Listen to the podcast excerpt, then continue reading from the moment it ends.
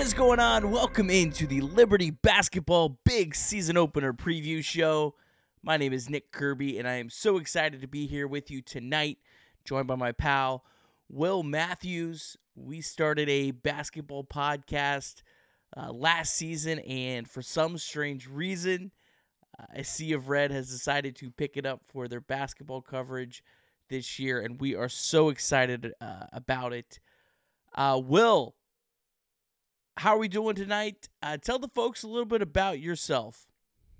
Yeah, man. Uh, so I started uh, the at Did Liberty Win account back in I think like 2014 or something like that. So a long time ago, kind of before Liberty Twitter blew up like it has now. Um, but I was a student at Liberty from 2003 to 2007. 03, of course, as a freshman, we had that magical run uh, in the Big South um, Conference with uh, some great players, including the GOAT, Larry Blair. Um, so uh, just been a big fan of um, Liberty basketball. Of course, growing up in North Carolina, basketball is a big deal. You know, at you know during school during the ACC tournament, you know, we don't have school. We watch we watch college basketball, and so as a student, I was thinking, man, all my friends are at you know NC State and Chapel Hill and East Carolina and Appalachian State, and they're pulling for their teams. And so, um, you know what? I grew up as a Carolina fan, and I said, I'm gonna put away these childish things. I'm gonna root for the school that I go to, that I have connections to, where I'm a proud alumni. And so, I'm all Liberty all day. Absolutely. And uh, a little bit about myself, real quick, is uh, I uh, started going to Liberty in 2006. Did like the 10 year program to finish, but uh, instantly, as soon as I got on campus uh, fell in love with the basketball team, and I've been following ever since. Uh, I am up in Cleveland, Ohio, so I'm I'm quite a ways away from Liberty, but this has been an awesome way for me to stay connected. And uh, uh, me and Will, uh, we were friends in college, and uh, to be honest, a lot of my uh, good friends from college, we haven't been able to stay in touch, just you know the distance and all that. But Liberty basketball has been the one thing that has kept me and Will good friends. So we are really excited about the season. Uh, can't wait. Uh, less than 24 hours away, man. That just sounds so good. Uh, we're excited about tonight's show. We've got so many insane guests. I can't believe half these guys actually agreed to come on. uh, I see some already in, so I guess it's actually happening. Uh, but we're, we're let's go and get this show going. Head coach Ritchie McKay taking some time to join us. Less than 24 hours to the start of the season. How you doing? I'm a lot better after that video, fellas. Man, that was high major. That's but that's Liberty's creative team. Those guys and gals are absolutely sensational. They're elite. We're uh, we're really blessed to have them. Uh, Joe Bledsoe did that. Uh, Jacob Webb. Uh, there's so many that are so skilled in that uh, department. It just brands our program nationally. Like like, and I'm not just talking about men's basketball. I'm talking about Liberty Athletics and our sports team. So shout out to those guys. They they really bring things to, bring bring things alive. Yeah, absolutely. So, what is life like for a coach less than 24 hours before the start of the season? You've spent all summer, you know, trying to get your team ready and prepared. What is what is this like feeling here? Is it is it like nerves? Is it how, what is it at this point? Uh, honestly, Nick, I'm just trying to distract myself right now. I, I watched uh, from kickoff to finish the uh, football team go into Arkansas and uh, get that dub, and uh, and then I watch uh, Nikki Park, Nikki's field hockey team um, win the Big East championship, and now I'm watching Malik Willis and the Tennessee Titans. So anything I can do to distract myself, watched a little bit of Regent and really excited to get it started tomorrow. Coach, I'm glad you brought up football because I'm still like in football mode a little bit, and that hype video just got me transitioned to basketball season really quickly. Um, but you know, watching the success of the football program and like just all the programs at Liberty, um, what does that what does that do for your program? Like, do you feel like this pressure to like keep building Liberty up to the next level, or you know, how do you see all of that uh, having an impact on the basketball program? Yeah, well, honestly, it uh, is really exciting to be a part of, and I, I know uh, we as fans want us to win every game. We coaches want to win every game too, Uh, but the success that our different teams have had has been it's really been unprecedented.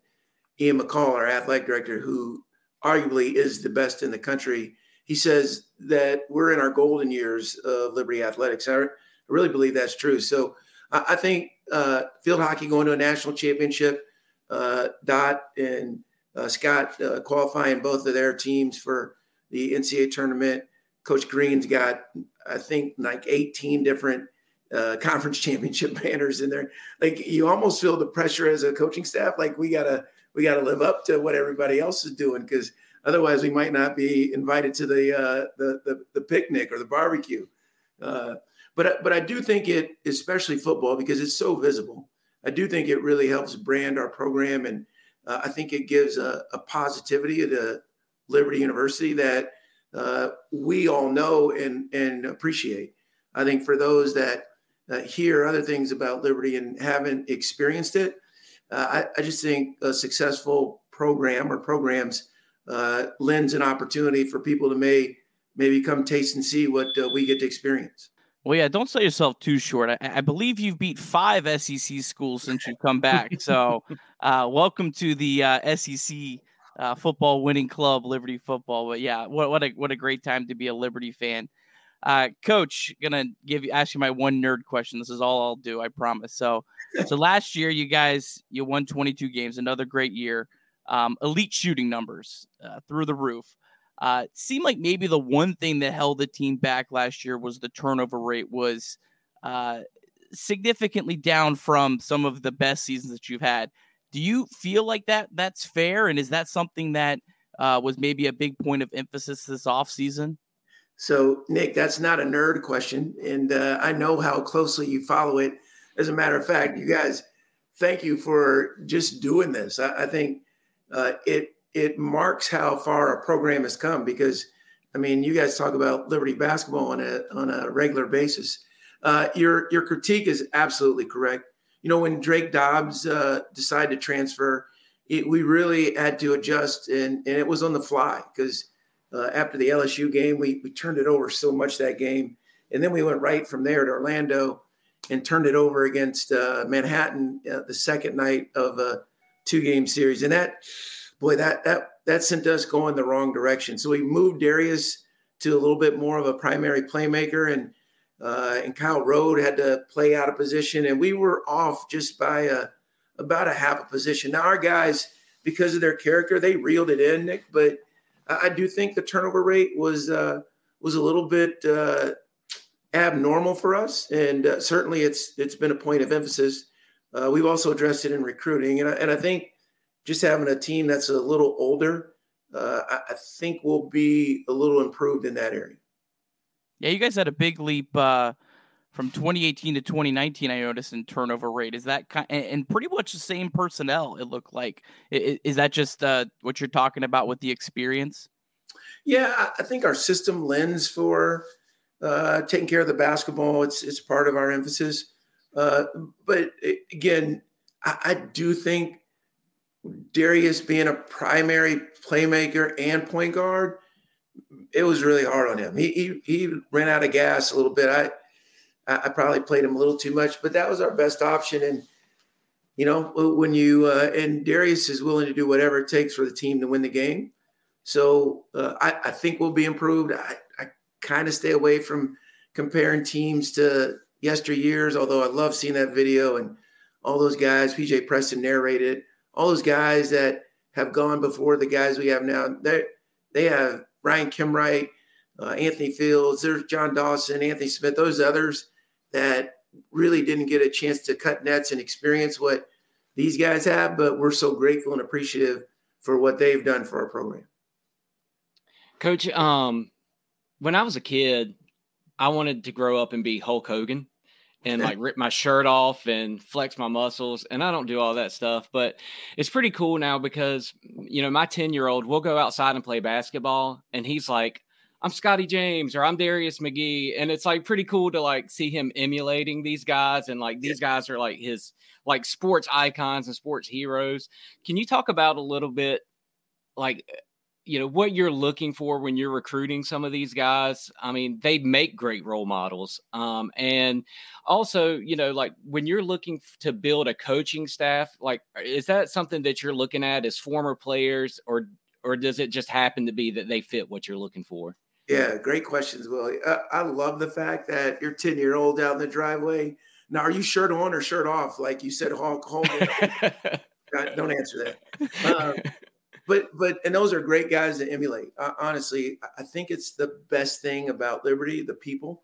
And if you're intentional about it, I think our place attracts a really conscientious young man that wants to be a part of something bigger than himself, And we we've seen that reflected in our program and the the people that God has brought to us. So yes, we're intentional about it. We vet our prospects really hard. Um, they don't have to be perfect because none of us uh, uh, live in that space. But I, I, I do want them to be pursuant and pursuant of we like we tell them up front what our university is about, its mission, uh, what it's like to come to a practice or uh, be a part of a film room session, what have you. And then there's convocation and there's uh, there, there's campus community, there's Bible studies. Like, like we we we peel back the layer and show them everything because honestly, if someone doesn't want that, you know, we we we get it, and we we kind of end that process. So it, it filters uh, maybe some guys that weren't the right fit for our place uh, in such a way that I think what we end up having is uh, really a family, and uh, the guys that you mentioned certainly reflect that. And uh, and I think it's true in our coaching staff. You know, uh, when I worked for Tony Bennett, Dick Bennett, his dad was a mentor of mine and they had these pillars that they really held true to not only as foundational parts of their program, but an intentionality to model them. And uh, so we we've done some of that same stuff. So I like I want people uh, around me that I want to work with, that I want to see every day, that uh, have the humility, the character, and the the commitment to really invest in someone else's life. And I think those men that I've been fortunate enough, men and women, to work with, man, the neatest thing, Nick and Will, is that they really hold true to uh, to honoring whom we've been given to steward or shepherd in this next chapter of their stories. You obviously have a very experienced team coming back. Uh, one of the most impressive things I've I, have i have thought about Liberty the last couple years is how well you've done uh, retaining players, which is incredibly hard in today's college basketball. But tell us about the freshmen coming in and and you know I, I know you're not going to want to put expectations on anyone, but what are you kind of uh, uh, looking for early in the season? Nick, you've heard me speak too much because you're already answering the questions. Um, yeah, let me talk one for one second about the retention piece. Like that's Liberty. Like uh, just again, I want you to to the magnitude of Darius McGee coming back to Liberty when he could have gone to play professionally he could have gotten uh, oodles of, of money in the NIL space with different teams and programs around the country. And instead, he came back Liberty. He didn't ask for a thing. And I think it speaks to the character of his teammates and his experience. Uh, and I think the, the guys that we have that are freshmen, JC Schreier that came in from Texas, who's going to redshirt. Uh, I'll give you this news now. Ben Sutherland is going to redshirt. He's from Cincinnati he's gonna he's gonna be a terrific player. Uh, really love him. And then the two freshmen that will play, Colin Porter and uh, and Zach Cleveland, uh, both were guys that we worked really hard to get. But I think I think you're going to be surprised at how ready they are to play because although we thought they would be good when we evaluated them, you know, when you have so many guys coming back, there's not a I mean, Keegan McDowell really is the only guy that played significant minutes who we lost. And there's just not a lot of minutes to be had. But man, those two, they're they're going to be factors in the lineup. Really, they they really add some value to our team immediately.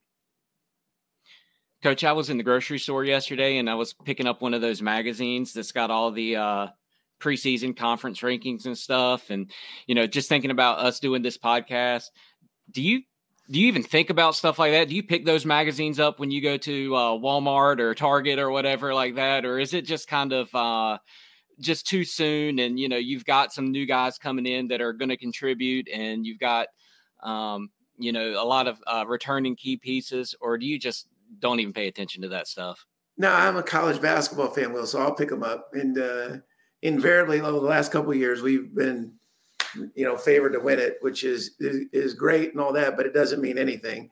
If anything, it just puts more expectation on you. But I, I certainly do take uh, take a look at it, and uh, and oftentimes I'll kind of look at some of our conference or non-conference opponents and see what they're saying about them as well.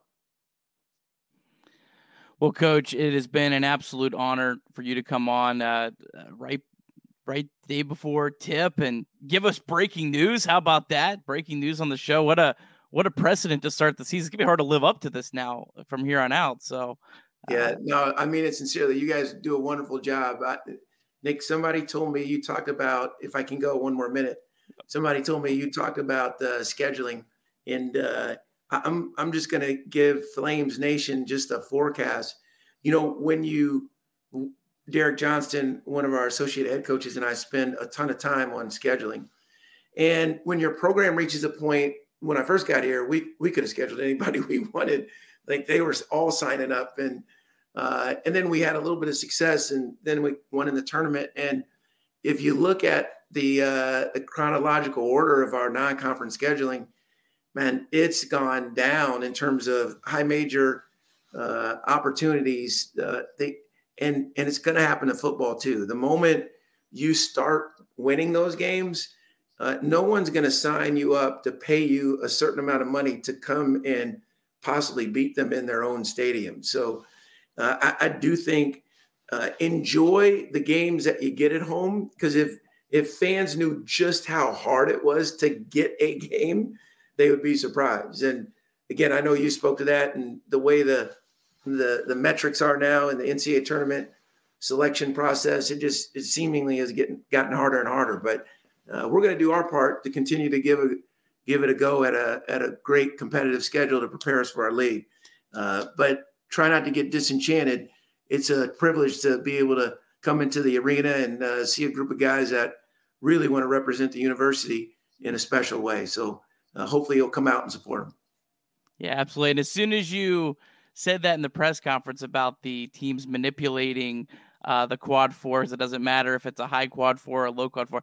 I, I, heard it on like three different podcasts and I saw it. So I think you're ahead of the curve on that. So uh, yeah. I do think that is maybe something. Hopefully, I love the net. It's much better than like the RPI. Hopefully, that is something that uh, uh, they'll continue to adjust and you know find the weaknesses. But yeah. all right, you guys, thanks. Yeah, thanks, coach. Thanks, coach.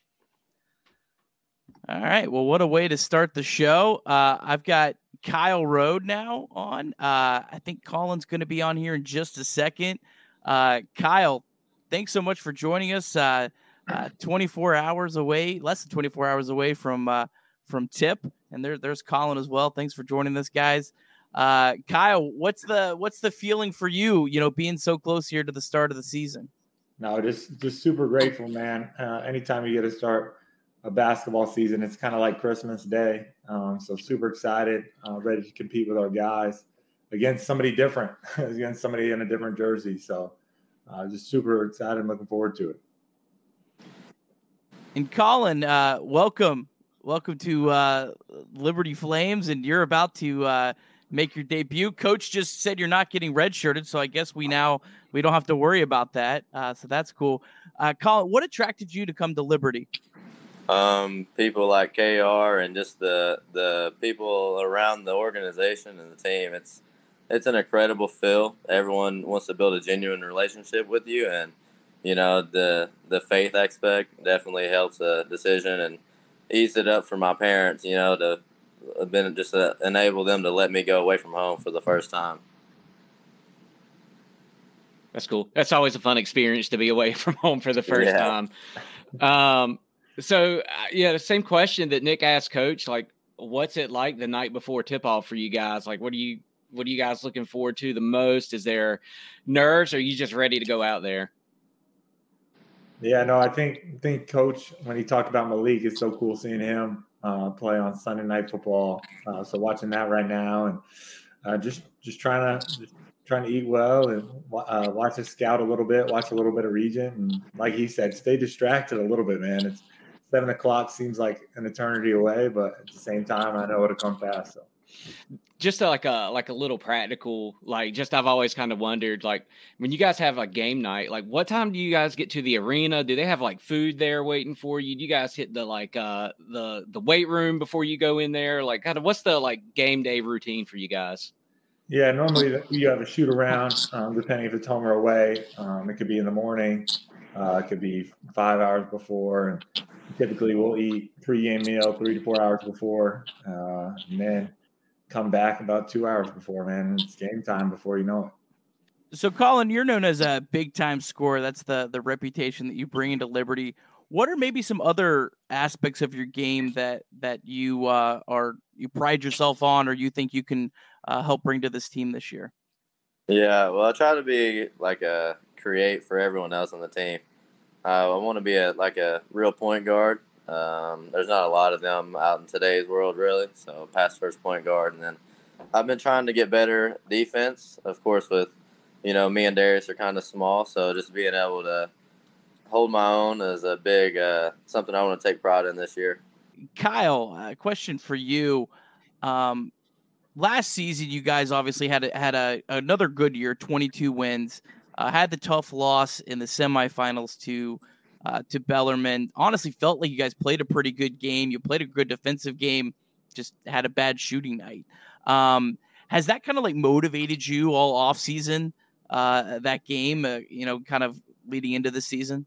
Yeah, one hundred percent, man. I think uh, as a team, like we always uh, we always say, like uh, our barometer of success is in championships, but at the same time, there's a championship to be had. Like we we want to win it. So uh, falling short of that um, is definitely uh, fuel for us, and and just wanted to get better every day. Like this is a new team, and uh, just try to continue to keep having the same identity we've had in years past that um, have had us uh, be successful. So uh, it's it's really been a great off season for us, and when you add guys like CP and, and Zach and the rest of the freshmen too, it just just keeps raising the level of who we are as a program. So super excited to get back out there this year.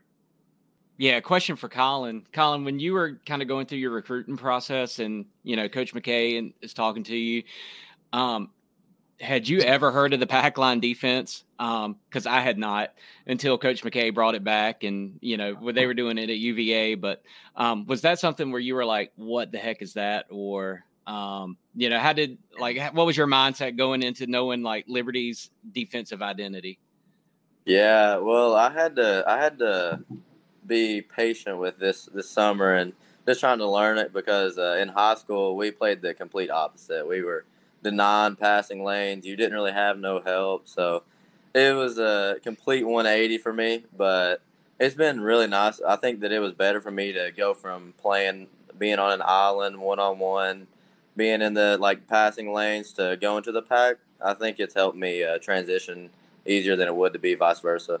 So, Kyle, last season, um, it seemed like it took you a little bit of time to get into a groove, and then it felt like right around like Christmas time, uh, in, into the the East Carolina game, and then into the the Diamond Head Classic and conference play, you played really well.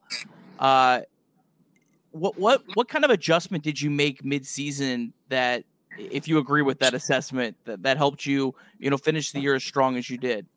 One hundred percent, man. I think that's a really fair assessment. And uh, at the same time, it's kind of funny. It was it was really just sticking to my routine. Uh, didn't really change anything. Just um, kind of doubled down on uh, my routine and uh, just being confident. And, and uh, I had great teammates and coaches uh, that just kind of just kept pouring into me as well. And I think it speaks a lot of who they are too, and just continue to trust and believe in the guys we have. So really, really not a whole lot changed. Just uh, just tried to uh, make shots every now and then, and uh, make sure Darius got great looks and just compete. Man, it was it was a really good uh, end of the season for sure. Guys, thank you so much for for taking some time to join us. Uh, we are 1000% rooting for you guys. Can't wait to uh, watch the game tomorrow, and then we're obviously really excited to uh, to see you guys uh, against Alabama uh, Friday. That's pretty close too. So uh, thanks again, guys, and uh, hopefully we can catch up with you guys again down the road. Thank you all. Thanks, guys. We've got our guy Tim Scarborough. Tim is driving back, I believe, from covering a G League game. Couldn't miss the show. Stopped to join us. Tim, what is up, my man? What what were you up to tonight? Yeah, you're right. I was I'm in Birmingham now. I just stopped at Buc-ee's. I don't know if people are familiar with Buc-ee's. Yeah. A giant um, gas station slash Walmart. and it's got, it's got everything you want, man. So I always stop at Buc-ee's when I'm in Birmingham. So uh figured I'd just stay in the parking lot here so I wouldn't have to talk and drive. And uh yeah, I was I was uh I wasn't actually calling the squadron game. I am one of their announcers. Uh, but I was just going to check the team out, just doing some G League stuff this weekend. I was at the Skyhawks in College Park outside of Atlanta on Friday, and now today I'm in Birmingham. So happy to talk Liberty basketball always. So thanks for having me. Yeah, absolutely. Scar. Sorry, Nick. Go ahead. Go Or ahead. how how you feeling about the conclusion of the World Series there? oh, you got to go there. Okay. Yeah, I was, I was going to rock my Phillies hat tonight, and I said, no, you know, I'm, I'm going to take it easy on these guys. But, you know, I'm, I'm proud of the team and, and um, happy for Dusty Baker winning his first World Series. I, you know, it was a no, it was a win-win for me no matter what.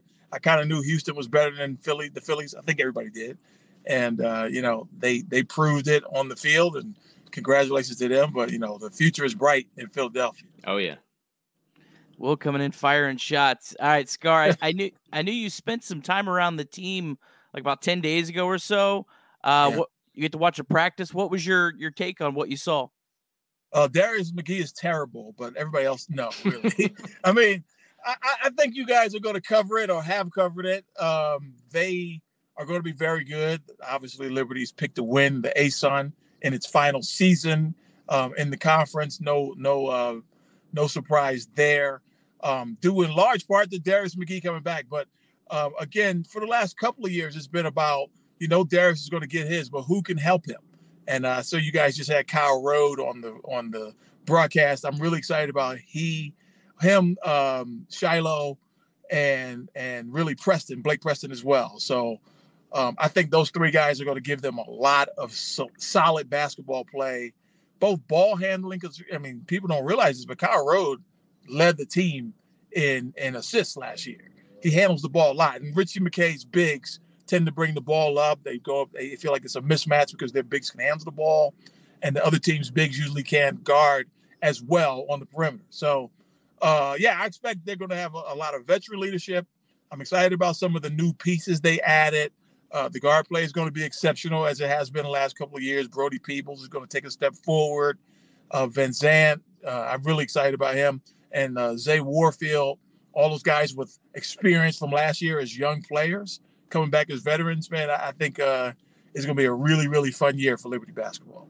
Tim, I know we bugged you about this last year, but got to ask you, as a guy that's been around this program for so long, you know, seeing Liberty as like a, a consistent top 100 team, seeing Liberty ranked, I think, fifth in mid major, uh, top 25. What does that mean to you as a, a guy who played here, who who was a broadcaster here for a long time and still, you know, champions Liberty? What does that mean to you? Oh, it means a lot. And, you know, I feel like the foundation of that school, the foundation of that program uh, is, is uh, you know, those bricks, not not literally my jump shot, but the bricks of that foundation were laid by guys like myself, Paul Nazigan, Bailey Alston, some of the names you guys know, even the guys I coached, Larry Jackson, Peter Aluma, Marcus White, uh, you know, Jay Boykin, uh, the, the guys I'm really good friends with, Chris Toomer and Matt Hildebrand, that group that came in after me, Jody Chapman. So, and then even the Glenn Turners of this world. You know, I, I keep in touch with a lot of guys. Those guys I consider my little brothers, or some in some cases big brothers if they're older than me. But you know, the Flames Nation is what I live and breathe, and I represent the program. I represent the school in the world, in the broadcast world, but certainly even in my life. So, uh, Liberty basketball being successful is a big thing for me, and I'm really excited about what Ritchie McKay has done with the program. Um, he's done it in a in his way. You know, he's not recruiting five star guys, but they play like five stars when they get in the program, and um, it, it means it means the world to me to have the program be playing on a national scale. And now with football doing what they're doing, it's no longer when I'm out in the world, the basketball world, saying, "Yeah, I played at Liberty." Everybody knows what Liberty basketball is now. So no explaining, no explanation necessary. And I get looked at a little bit differently now. It's like, oh, you played at Liberty, pretty cool, you know. Where before it was like, oh, is is that Division three? No, I played Division one basketball, bro. Don't don't don't shortchange me. Scar, I was in the grocery store and I saw a lady with a Liberty hat on, and I never see anybody with Liberty stuff on in my town. And uh, I had a Liberty um, football shirt on, and she asked me if I played for the football team. And as you can tell, like, yeah, I look like I did, but I did tell her I was involved with the athletics program. Yeah. I didn't tell her I was the mascot or anything right, like that. You was Sparky. yeah, yeah. But um, you know, you you cover a lot of different leagues. Um, and so uh, you know, to me, it seems like this team coming in with the pieces that we've added and the pieces that retained seems like we're like a little bit more balanced. I don't know if that's a fair assessment or not, and we'll find out ultimately. But how how important is that kind of balance when we start talking about going into the CUSA and and playing some of those teams? Yeah, you know, I, I feel like you know having covered Conference USA in the last seven or eight years, I feel like the athletic quotient in Conference USA is a little higher than it is in the ASUN. So that that would be um, the first thing that I would think of in terms of Liberty making that adjustment. The top teams in Conference USA, the way it's comprised now, and of course you know there's a lot of reorganization. But when you think about the teams that are left, UAB, Western Kentucky, Middle Tennessee is starting to come up. Their bigs are are, are big. You know, there was a guy Trey Jemison right here in Birmingham, seven footer uh, fifth year guy, got that extra year because of COVID, um, looking to turn pro. Um, Western Kentucky has a seven foot seven, seven foot six, seven seven. I mean, he's really tall. he's a, uh, uh, uh, Jamion Sharp, Jamarion Sharp. Um, I mean, he's a big time player, and um, you know he led the country in shot blocks block shots for most of the season. I think he did finish as the leader and and block shots, no surprise but he's also a really good athlete. He runs the floor, plays more like a six nine guy than a seven foot six guy. So there's going to be guys like that that you'll have to deal with. And of course, UAB is leaving at the end of this year. But then New Mexico State comes in. And, you know, I think about what they did last year. I got to cover them. And Chris Jans is a, was an assistant under um, uh, Gregg Marshall. And they kind of play the way Winthrop used to play back when you were in school, Will. Really good defensive team. Now, Chris Jans left to take the Mississippi State job, but the coach that's coming right behind him is going to run that same system, same program. So, you know, they're going to be really good. Um, obviously, Jackson State, coached by um, Coach Harper, they're always going to be good, a former Western Kentucky coach. So the league is still going to be a solid league. It's not going to be what it was. Old Dominion's not there. Marshall's not there. North Texas is a really good team. They're not going to be there. Of course, UAB is leaving and some others. But from what I can see, Liberty's adjustment is going to be the athletic quotient, particularly underneath the goal and really on the perimeter as well. The, the guards are, are, are bigger than five nine Darius McGee and five nine Porter. You're going to have some bigger guards that you have to deal with. So um, it's going to be an adjustment, but I think Liberty will be up to the task. All right. Well, awesome, Tim. Uh, we may have Naz. Uh, Naz might be having some some technical troubles. I wanted to get you guys on here for just a second, have a little little NASCAR live here on a two thirds of NASCAR. Night. NASCAR, yeah. Be sure to check out the podcast. Uh, we love so you know I, I, know you guys know this, but me and Paul Nazigan have known each other since middle school. Played against each other in the same conference. Uh, Paul's last game, I broke his heart. We we won by two in the championship game when I was a junior. Um, and then you know when I when I graduated from high school in Philadelphia, we were teammates at Liberty we coached together at Liberty, and now we're in broadcast together doing the podcast. So, you know, Paul Nazigan is a great dude. You guys know him well. Really does a really good job of broadcasting. Uh, everyone doesn't know that I named Sparky back in the day when Will was the Sparky. Um, but I also got Breaking Paul Nazigan his broadcast start. So, you know, I, I feel good about this show right now. Yeah, you guys have been killing it with NASCAR. It's it's so cool to have a, podcast with you guys. You know, um, for so many years as someone who watched Liberty basketball on the Big South yeah. Network in Ohio, I felt like sometimes that, that was one of a few, um, and, and now it feels like I'm one of an army, which is just so cool that that, that there's there's you know so much content out there, so much of a need for content. And yeah, you guys have been killing it on the podcast. Listen, listen, uh, first day it's out every single time. Well, Tim, we'll let you uh, uh, get back on the road uh, so you're not back too late. But we do really appreciate you taking the time. Hopefully, we yeah. catch up with you again sometime this year for sure. We'd love to do that. No question. Anytime, even if I'm on the road, as you see, I'll, I'll make time for my. awesome.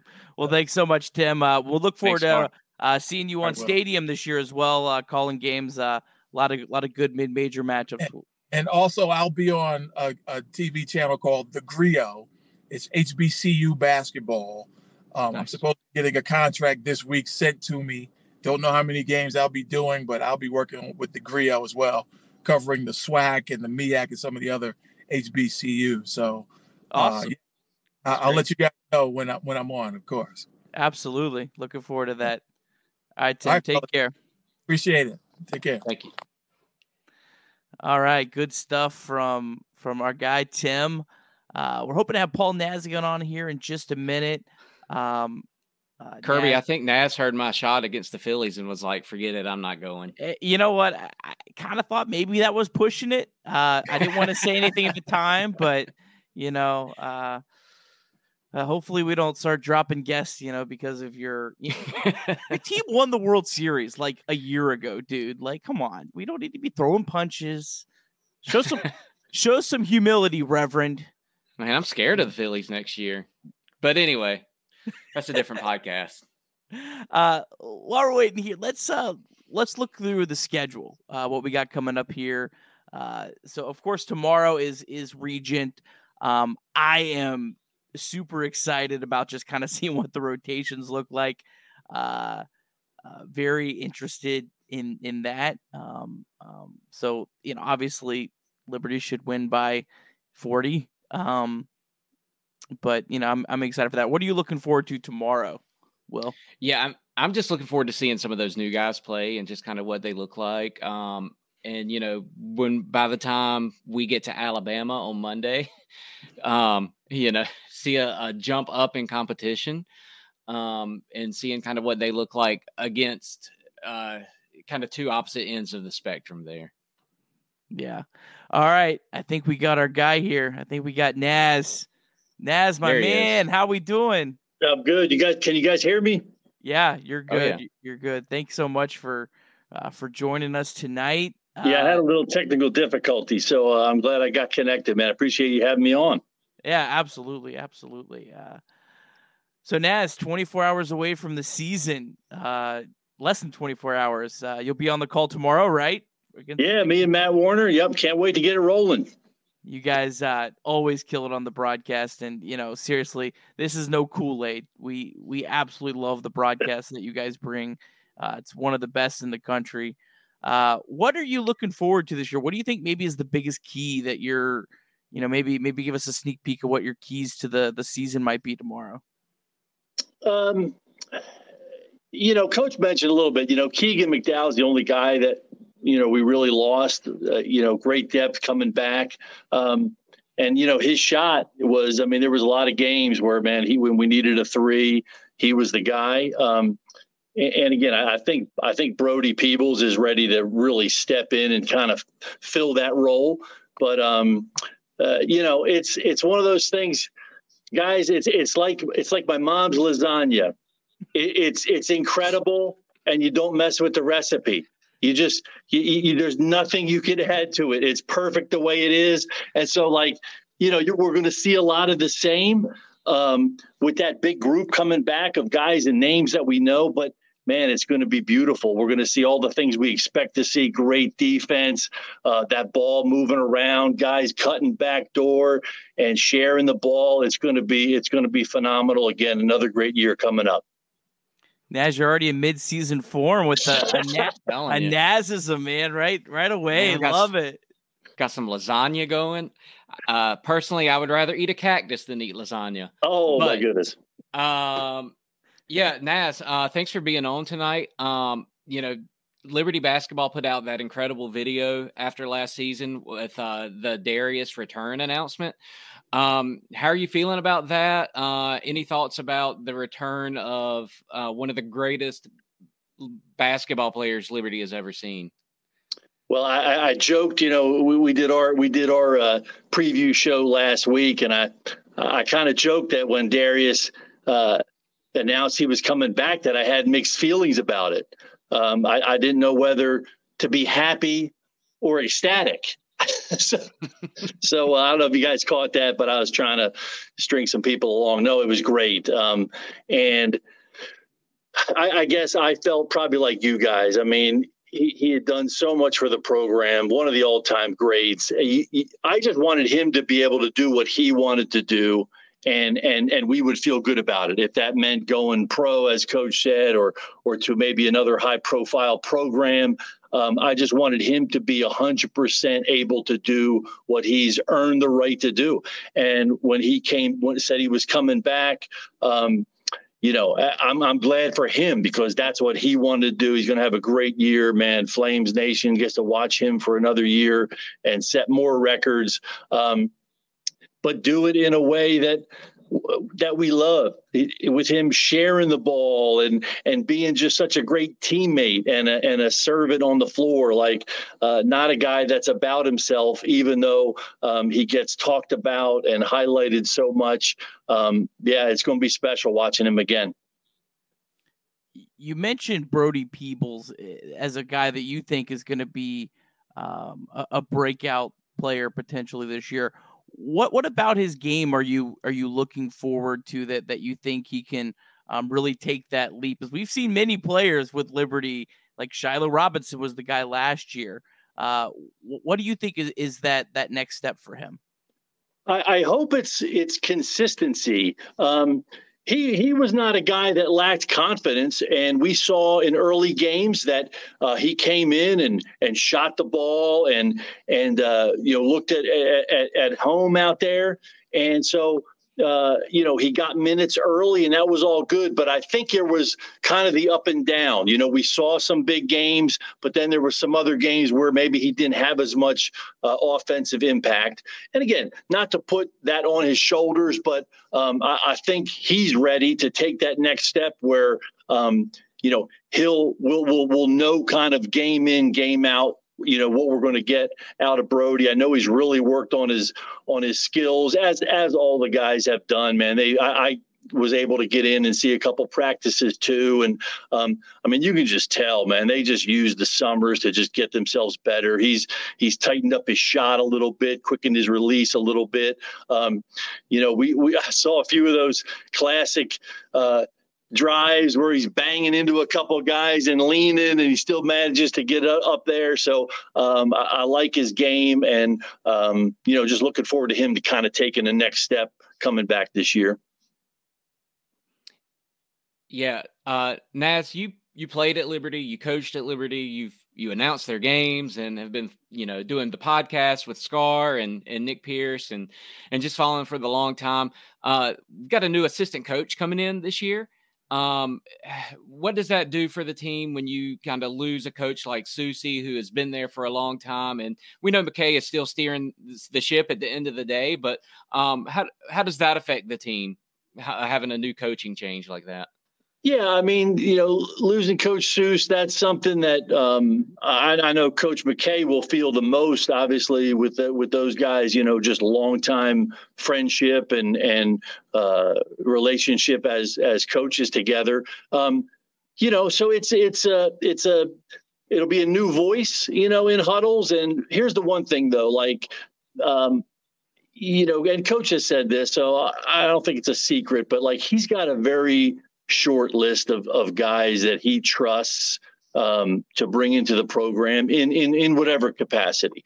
Um, and so it's not just sort of like um, we're not sure what we're going to get. Let me take some applications and see who goes to the like that. That's a person that knows uh, what Liberty's about is in lockstep with with Coach McKay's philosophy and and coaching style and the pack line, and so I don't think um, it'll be much of a disruption or a change, uh, if at all. Um, Coach is going to be a great addition to the staff. All right, Naz, I'm going to bring it up here. Uh, what game this season are you most uh, interested in, or, or maybe one game that you really have circled this year for Liberty that you're looking forward to?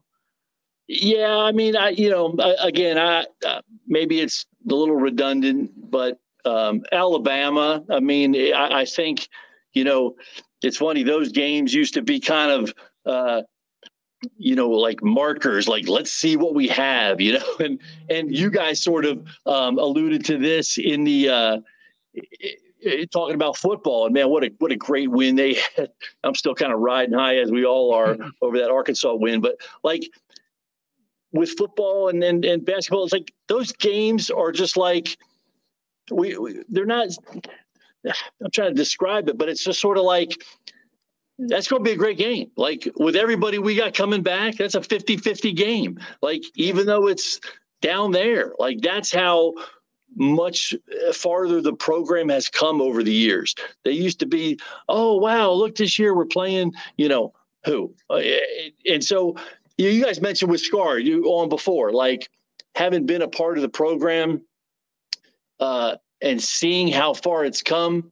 Uh, not to get off on a tangent, but like we used to look at those games like, wow, we get a chance to go down and play Clemson, and now it's like, man, we got to go down chance and and we could beat Alabama. Like there's a I mean, that's a that's a that's a game, and again, it's going to take a great effort. But you got guys that that will not this team that will not faze them.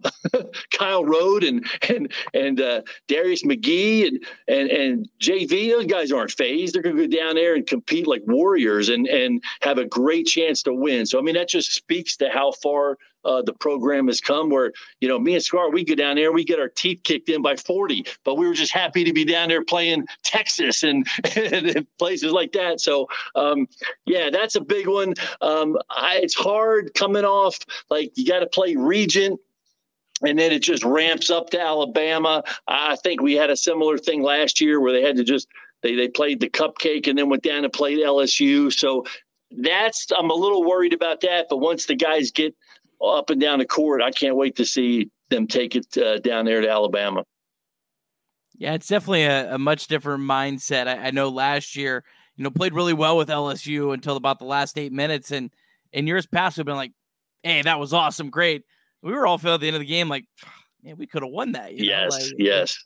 It's yeah. Uh, is that just a follow up question to that? Like, just you know, your personal opinion, like when you go from the extreme of Regent to Alabama like that, would you almost rather have like another mid major in there just to kind of transition a little bit?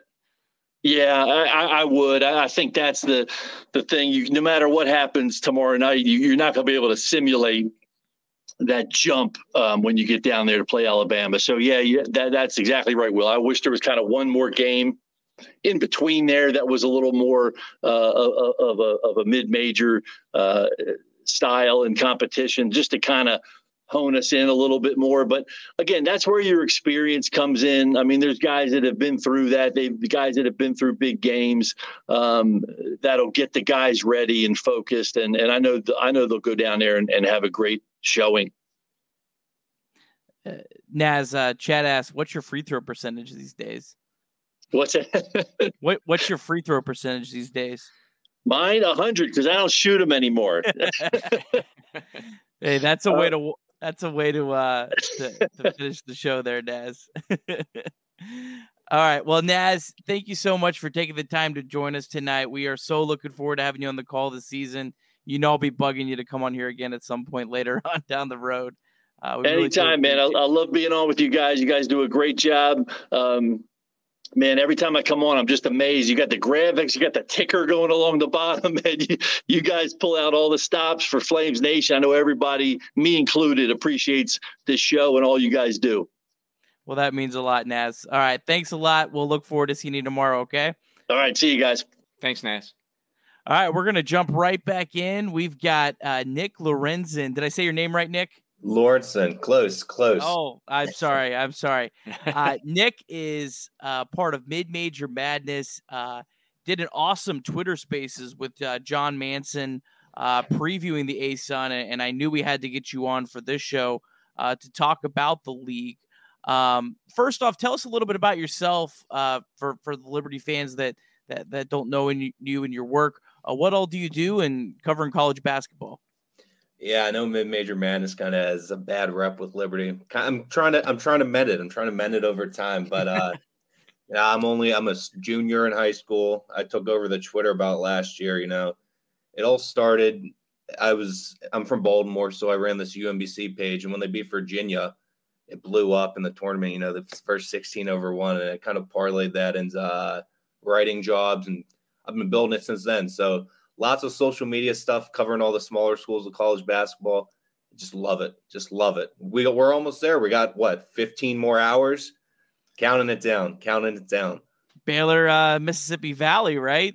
Looking forward to it. Yeah, it, it's really great to see, um, um, you know, the work that you got, you're doing at Mid Major Madness. It's, you know, glad you're you're vetted some bridges and, and that that that preview show and really I've I've tried to listen to as many of them as I can because I do love college basketball in general and all the conference previews that you did. You had so many like coaches on and stuff. Really cool concept and uh, really really great work on that. Appreciate that. Appreciate that. Um, tell us about the ASUN. Let's start with that. Let's just jump right into it. Who do you think is the biggest threat to Liberty? You know, I mean, the two Florida schools, I'm kind of shocked to see FGCU down so low in those KenPom ratings you just put up because I really like what Pat Chambers has coming in. You know, one of the guys is Chase Johnson. He's coming in. He was at Stetson. He tore it up for a long time. I know when I was talking to John during the space, he was saying that he just tore up Liberty every time he played. So that's kind of crazy. And they're returning Caleb Cato. Uh, they do lose Tavian Dunbarton, so that's kind of tough. Uh, they bring in some uh, transfers, but Jacksonville too. They got some guys coming in. Dylan O'Hearn's coming over from uh, NJIT. Ahsan Asadullah still Lipscomb. I mean, it's it's tough to guard Darius. Teams have done it. They they did well enough last year. You guys were still obviously at the top, but uh, I, I feel like it's Liberty's league to lose this season. I just I, maybe Ahsan gets healthy and he does great. Uh, Bellarmine's not as great as they were last year because they lose uh, Dylan Penn transferred to Vermont, but I think it's, it's going to come down to Liberty and uh, FGCU. I, am really shocked to see FGCU that low.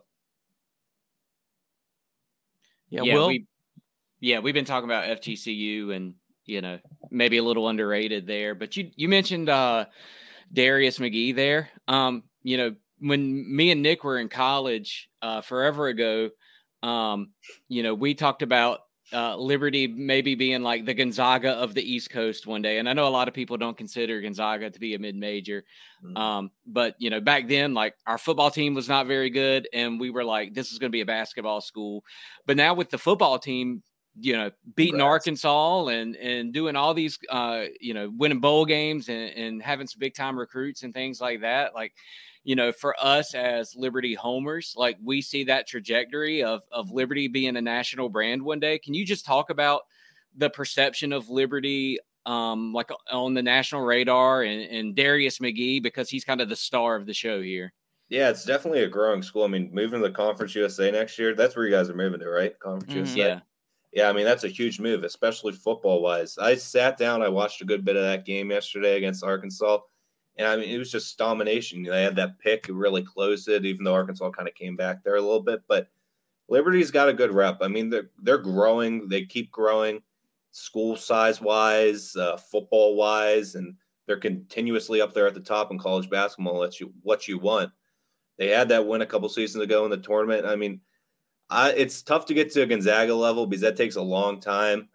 But if anyone's doing it correct, I mean, I think like James Madison and a Liberty, those two are probably the top two on the East Coast right now, just because they're moving to FBS football. You guys have obviously been there a couple years, uh, and right away you found success, and you've been finding success in college basketball. And I feel like it can happen with the Conference USA. The Conference USA, a lot of the real power schools are leaving, so I feel like Liberty could hop into that right away and make a statement.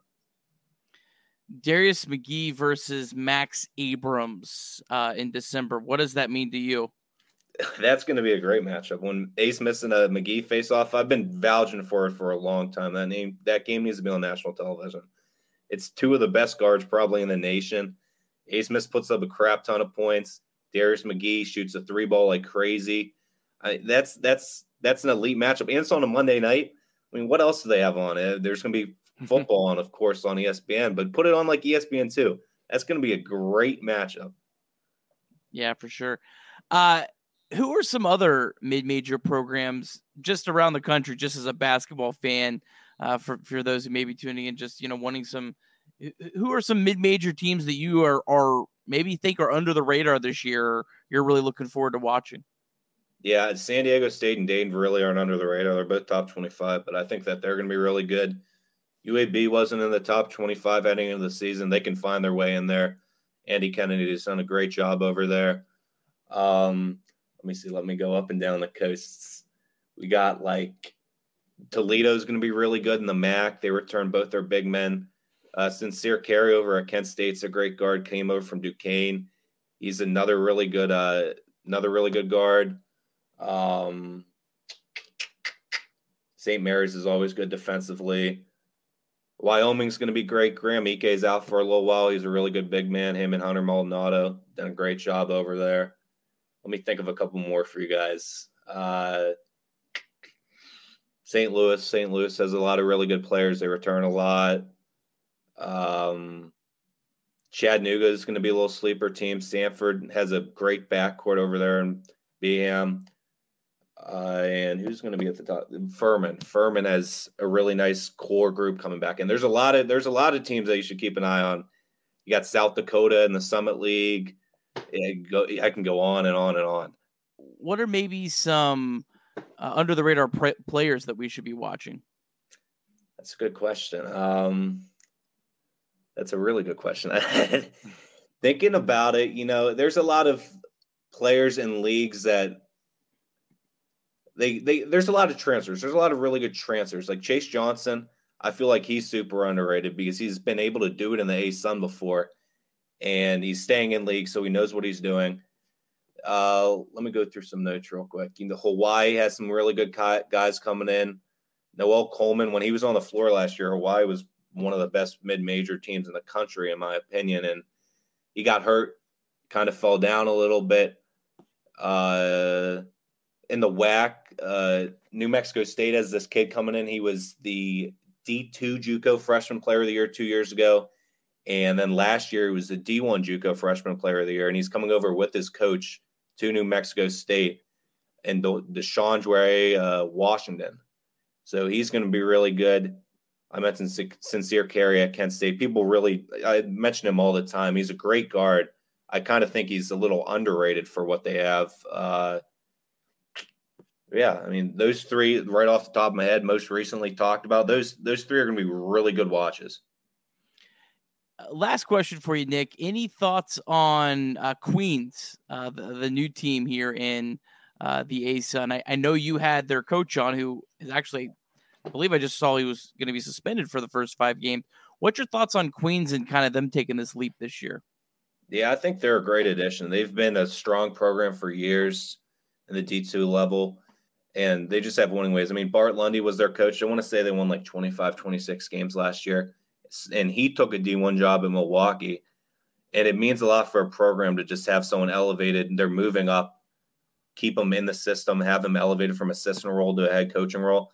And they returned a lot of their guys that did a lot of stuff for that scored a lot of points for them last year. So I think that's big. It stinks that Grant Leonard's going to be gone for the first five games of the year. He he had a DWI, but I think that they're going to be much better than people give them credit for. I know John was talking. He's like, I think they're going to get seven wins or something like that. I got a text from Grant right after that. He's like, let's make a bet. Let's make a lunch bet. I bet we'll get more than seven wins. I said, I'll take that side. So I, I said, every game, if they have seven wins, I'm going to go up to Charlotte for every single game to see if they can clinch it. I know they played Liberty in the last two games. So hopefully that will cross paths there. Back to back, back to back games. Yeah. Yeah, the ASUN did a uh, like a preview show that was on ESPN Plus, and he seemed intense, man. Um, I was into it. Um, yeah. So speaking of Queens, like just kind of moving up a level, um, are, are, there any other teams around the nation that are kind of doing that same thing that you look at and like, man, they could be sneaky good? Or and as a follow up to that, um, you know, this first week, um, what kind of upsets are you looking at? Do you do you see any uh, big upsets on the radar coming up? Yeah, for the first one, I mean, South Dakota always pops in mind. Uh, Eric Peterson used to be an assistant there, and he followed uh, Craig Smith, who was at Utah State, at Utah right now as an assistant. He went back to South Dakota, and they had all these players transfer out. He got them to come back. They were three all league players, and then he also got the player or the freshman of the year in the league that come into South Dakota. So I really like what they did there. And upset wise, I've been telling everyone I think UT Martin's going to be Pitt tomorrow. That's not that big of an upset. Um, I've really only looked at tomorrow. Uh, what else is there? I think I wrote a whole article about it. I should have this off the top of my head. Uh, uh, Winthrop, Liberty, Alabama. Excuse me. That, yeah, that could happen on Friday. Longwood, Longwood goes to Alabama too. That could be an interesting Okay. one. Winthrop goes to uh, Penn State tomorrow. That could happen too. South Dakota, like I mentioned, they go up to Wisconsin. Something to give there. Um, yeah, a lot of a lot of Big South and ASUN schools there trying to get your little uh, you try to get that in there. The old stomping grounds. Yeah, it's gonna be a, it's gonna be a fun week of basketball for sure. Can't wait. Can't wait. What what's your setup like, Nick? What are you how how many how many tablets and phones are you uh, getting out to watch games? I usually have a lot. I think tomorrow I'm only going to do three because my Raven or my roommate's a Ravens fan. I don't really know if I want to cross streams with that. I don't know if I want to go out there and watch a Ravens game with him. So I might be in my room, hunkered down with like four streams on my laptop, one on my phone, and one on the TV. So it's not gonna it's not gonna be the usual four TV setup. I usually have a four TV setup. My man, my man. Same, same, same for college hoop season. Well, Nick, we really appreciate you and um, uh, all you're doing for Mid Major Madness and and helping, uh, you know, get Liberty a little more on the radar and in, in, in terms of that community. And uh, appreciate all your work. And uh, hopefully, maybe sometime we can catch up again. Maybe uh, once we kind of get into conference play, that'd be a lot of fun. Yeah, thank you guys. I'm here like whenever you guys need me. I'm always here. Always free. Thanks, all Nick. right, thanks, Nick. Have a great night, bud. Speak soon. All right, let's uh let's bring him in. Should we bring him in? Will The hits keep coming. Bring him in. can't even look up at us. Hey. All right. Man, th- did that guy just say he was a junior in high school? I think Did, it was, that was my question. Is he that now or when he started that UMBC page? I don't know, but I like I'm not following that up. If you want to talk Nick, are you a junior in Oh, college? there he is. I started that when I was a junior in high school, but yeah, junior okay, in that's what I thought. Yeah. Man, like how are you gonna bring me in after this guy who's just rattling off every single stat, every single team? Like, here's what I got for you. I got a Malik Willis update for you. I got Liberty beat Arkansas last night. Uh, that's about all I'm good for. And Darius McGhee. There you go. There he Malik goes. Willis, Willis is that's all I got for you, Nick. If you don't need me for the anything else, just uh as soon as Max Myo Baxter Bell shows up, you could cut over to him because I got nothing after that guy. All right, well, I'm kicking I'm kicking both of you out because Myo's here. Here we go. Myo, what is up? How you doing? What's up? How you guys doing? Oh, doing What's up, great. Myo? What's up? Uh, so excited to have you uh, uh, joining the show. So tell us uh, about your current role with Liberty for those who who may not know. Uh, this is my second year as a graduate assistant. Um, it's been fun, um, fun year. I'm ready to kick off another one. But uh, yeah, been around in practice and uh, kind of like a practice player, um, working guys out here and there, and just uh, giving knowledge wherever I can give it. Well, Good deal. My um my number one question is uh you know, if I ain't got nothing else going on, I'm going back and watching highlights of you guys play in the tournament. How much how much do you look at those highlights? I, I do. I still do look at reminded of something. I'll go back and look. That was a that was a fun time. I don't think there's nothing like the March Madness. so Myo, you were a part of several wins uh, over SEC schools. Mm. Um, obviously, we're not looking past Regent tomorrow. Don't, don't let's not let enough coach get on us. Um, but what does it take to what would it take for for Liberty to win at Alabama on Friday? What does it take to win one of those games in that type of atmosphere? Uh, I think it, it takes an overall toughness uh, from the team because you play teams that you know are as good as Alabama. It's it's the game. There's going to be a lot of mistakes. There's going to be you know things that frustrate players or whatever. And I think if we can get over those and um, just stay committed to what we do and not play, you know, their style or anybody else style. Just play how we play. I think that's like the biggest thing. And when you're playing a team like that, and just uh, trying to impose our will defensively and even offensively. Yeah. Uh, hey, Myo, you guys have a lot of uh, new pieces coming in. Uh, you know, who is uh, who's looking good in your eyes right now on on both ends of the floor? Uh, I think I think every player brings a different dynamic. Um, I'm I more so look at the bigs or the forwards because that's the position I played, and um, I love watching uh, Zach Cleveland play. He's been he's been fun to watch, and just the energy he brings on both sides, and it kind of not kind of reminds me of myself a little bit, just in how he how he comes in with a lot of energy, just excited about getting stops on defense and you know little buckets he gets here and there. So that's probably my. Uh, he's very he's a very fun player to watch. That that's that's really cool to hear. So we'll definitely be looking looking forward to Zach. Uh, I got a question kind of goes along with that. What is the the most difficult thing for a player coming in to Liberty to learn um, in, terms of Ritchie's system and the pack line? Um, we've seen a couple players that, that have struggled in in year one, but have taken like big leaps in leap two. What maybe is it is it that that makes it a little more challenging, maybe than other programs, if that's true? I think you're really held in account defensively, and it it's kind of like almost nitpicking a little bit, but it's more so like coming from high school. Like when I was in high school, we played a two three zone, and I played the middle, and I didn't move. So I went from that to come into a system where you have to guard arguably, you know, different positions on the floor and move your feet, not foul, close out, like everything is calculated. So it's just kind of like coming from, you know, every everybody has a different system in high school. Not many high schools play man or play the pack line, I should say. So it's just a lot of different coverages, a lot of terminology that's being tossed around. So you have to really like pay attention and really buy into it. And if you miss it, then it'll it'll make it hard for you to be on the same page as the other players on the floor.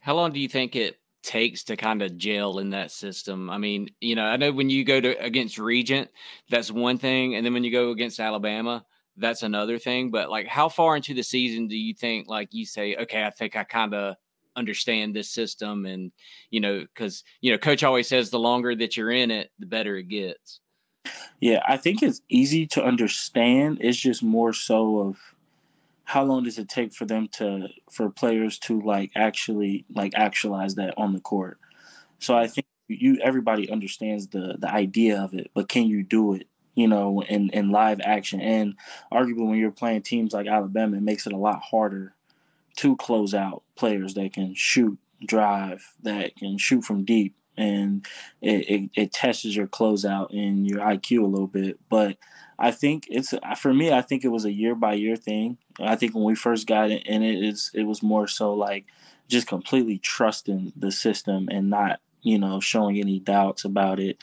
and really just trying to buy into what the coaches was telling us to do. And um, I think over time, any player that stays in it, you'll you'll see the difference. Myo, how hard is it scouting this time of year when you haven't had any of these teams play games and you're you're trying? You have a lot of teams that have players that didn't play there, freshmen. How hard is it scouting some of these teams these first couple weeks before they have some games under their belt that you can you know go watch? Um, so I, I'm on the scout team and in practice, which is kind of fun. But uh, I think the first few games when you play a team like that early, I think it's always hard because they have players like you said that transferred in or that don't have film from you know that's updated or whatever and so i think it, it it's hard but i think that's what makes it fun like it, it's a learning experience for us, you know, um, going to a place like that, playing that environment, because you know you want games like that on your resume to help hopefully build your team up, good or bad, for for the for later in the year. So it, it's very tough to understand what players like to do, what teams do, because I don't think you know any team. I don't think they figured out, you know, by game one how they play, what you know, what each player brings to the table. So I think it makes it tough going both ways. Yeah, it's a it's an interesting interesting way of looking at it. Uh, one last question for you before we get you out of here. Uh, looking at the ASUN this year, who is maybe a team that that you think maybe is under the radar, or maybe you know that you've been hearing about that that you're kind of uh, really going to be watching close here these first uh, couple weeks of the season? Uh, honestly, the only team that I know me and Cuff talk about because there's a few teams that I never played against in the ASUN, so I wouldn't know who they're returning. I didn't. Uh, is Jacksonville. Um, I thought Jackson. I think I don't know who they're returning, but I thought last year they had a pretty solid team, and I think that um, they're going to be solid again this year. Yeah, that was one team that me and Cuff was always talking about. We're like, they got some good pieces. So I'm excited to see that that matchup and see how we we match up with them um, this year. Yeah, they took a took a big leap last year, and uh, yeah, they were they were a lot of fun to watch. Well, Myo, thank you so much for for taking some time out of your Sunday night to join us, and uh, a Liberty legend uh, played just an incredible game against Mississippi State. Uh, a really flawless game, seriously. Um, we're excited you're still with the team. Excited you're with with Cuffy now. You guys are both on the bench together. That's that's going to be a lot of fun. So thanks for all you do for Liberty. Hopefully we can catch up again sometime. Yep. Hey, thank you guys. And I see some uh, Cincinnati stuff back there in the background. So uh I like to see that. Yeah, like yeah. yeah for, I completely forgot you're from Dayton, right? I'm from Cincinnati, but I live in Dayton currently. So okay, all right, yeah, born and raised Cincinnati. I live in Cleveland now, uh, but I'm all right. Cincinnati, you know. So right. yeah, I completely forgot. I, I knew I knew that, but it wasn't in my head. So yeah, go Reds. Yeah, thank you guys. all right, Myo. All right. Man, you guys are gonna be eating some skyline chili together. Yeah, yeah, absolutely. All right, well, we better get him on quick because I, I think he's watching a, a, a game with maybe a little bit of interest tonight. I don't know. Uh-oh. I, don't know anything about that. Oh, he's got he's got the shirt on. Wow. I mean, I mean, when you guys asked me what time do I want to come on, I did. I was doing the math. and like, what's the most optimal time when it'll go to halftime in the Chiefs game? And it just, I could not have picked a better time. Yeah. This was the perfect, perfect timing. I said the that. game, I said yeah, that. the game on the other hand, yeah, yeah. Matt, they say the uh, epitome of mixed feelings is watching your mother-in-law drive off a cliff in your brand new car. Yeah. Is that how Yeah. you feel watching this game right now? Yeah, yeah. Although honestly, like um, I was kind of hoping to see the Malik Willis from a week ago uh, here tonight. We have just so that I'm like, let the Chiefs get a big lead, and then Willis can make some plays and, and feel good about everything. But he's yeah, he's actually looked really good tonight. They've let him do a little bit more, so uh, it's going to be a tough second half.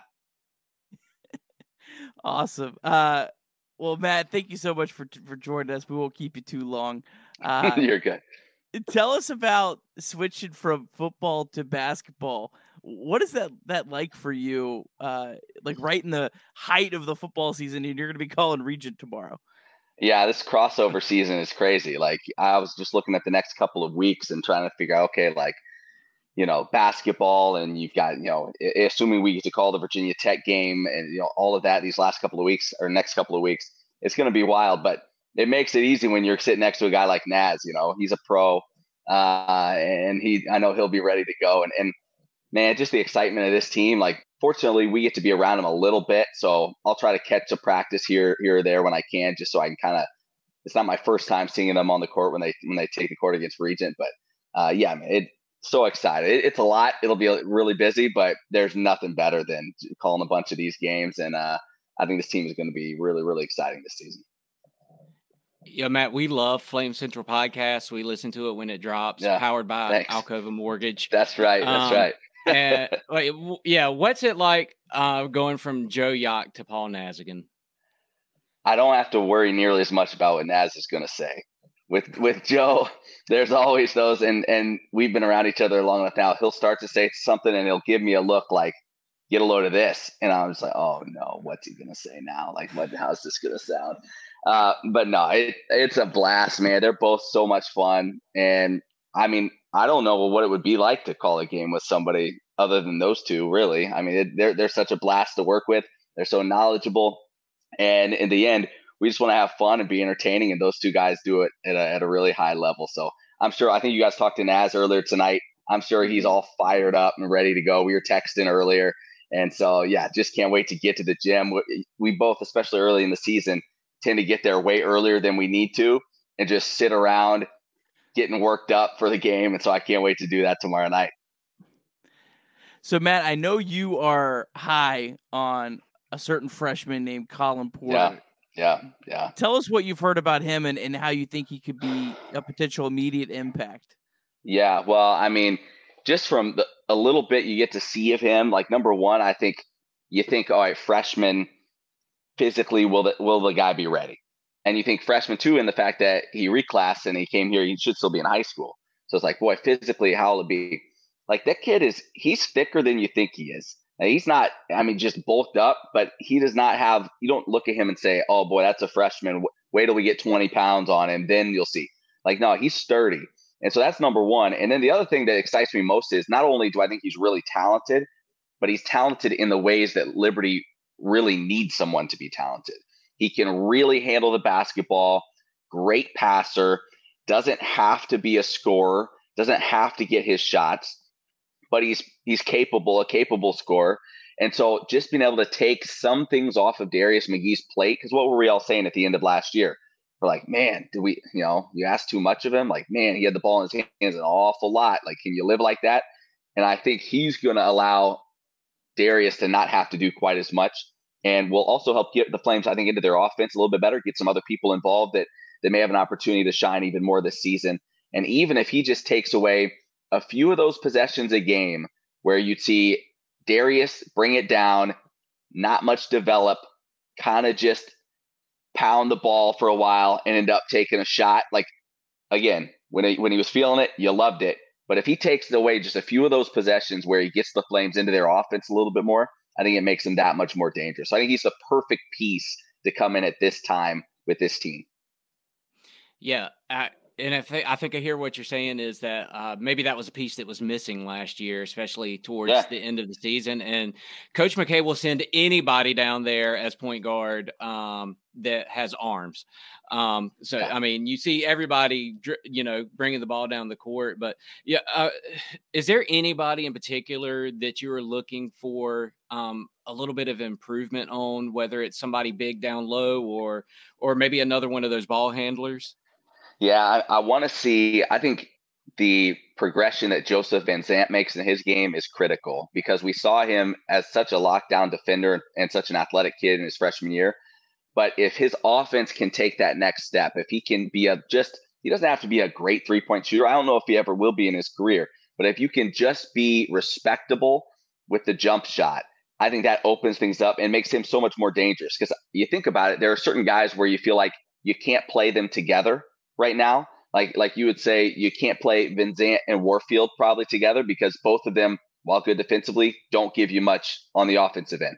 So like if you could see both of those guys really kind of just take that next step offensively and be able to provide just a little bit more on that end of the court, like that's a huge thing for me because you want you want Joseph Venzant out there. You want him on the defensive end out there locking people up, but you also need to get more than you know two points, four points. Like if he can be a little bit more of a threat, we know the athleticism's there. So now it's just can the jump shot kind of progress a little bit? And I think that I mean that could be a total game changer if you get him to be a little bit more of a threat offensively.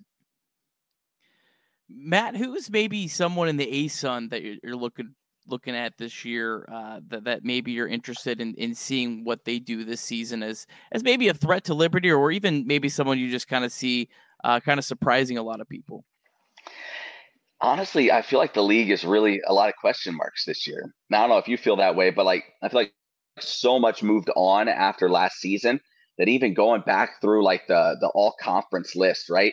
I'm like, man, okay, yeah, I guess I could see that. Uh, all right, Carter Hendrickson again, okay. Like you start kind of going through that list and you're like, ah, I guess. But I think based off what I saw last year, and I heard Myo say it as well. I like what Jacksonville's got going on like not only is Coach Mincy seem like he is just really dialed into what he wants their identity to be. Like they play tough defense. Like they they're starting to get some talent there. You're in year two, right, with them. Like so, like I think I think that's the one team out of all of those that I'm really like, okay, they could be a threat.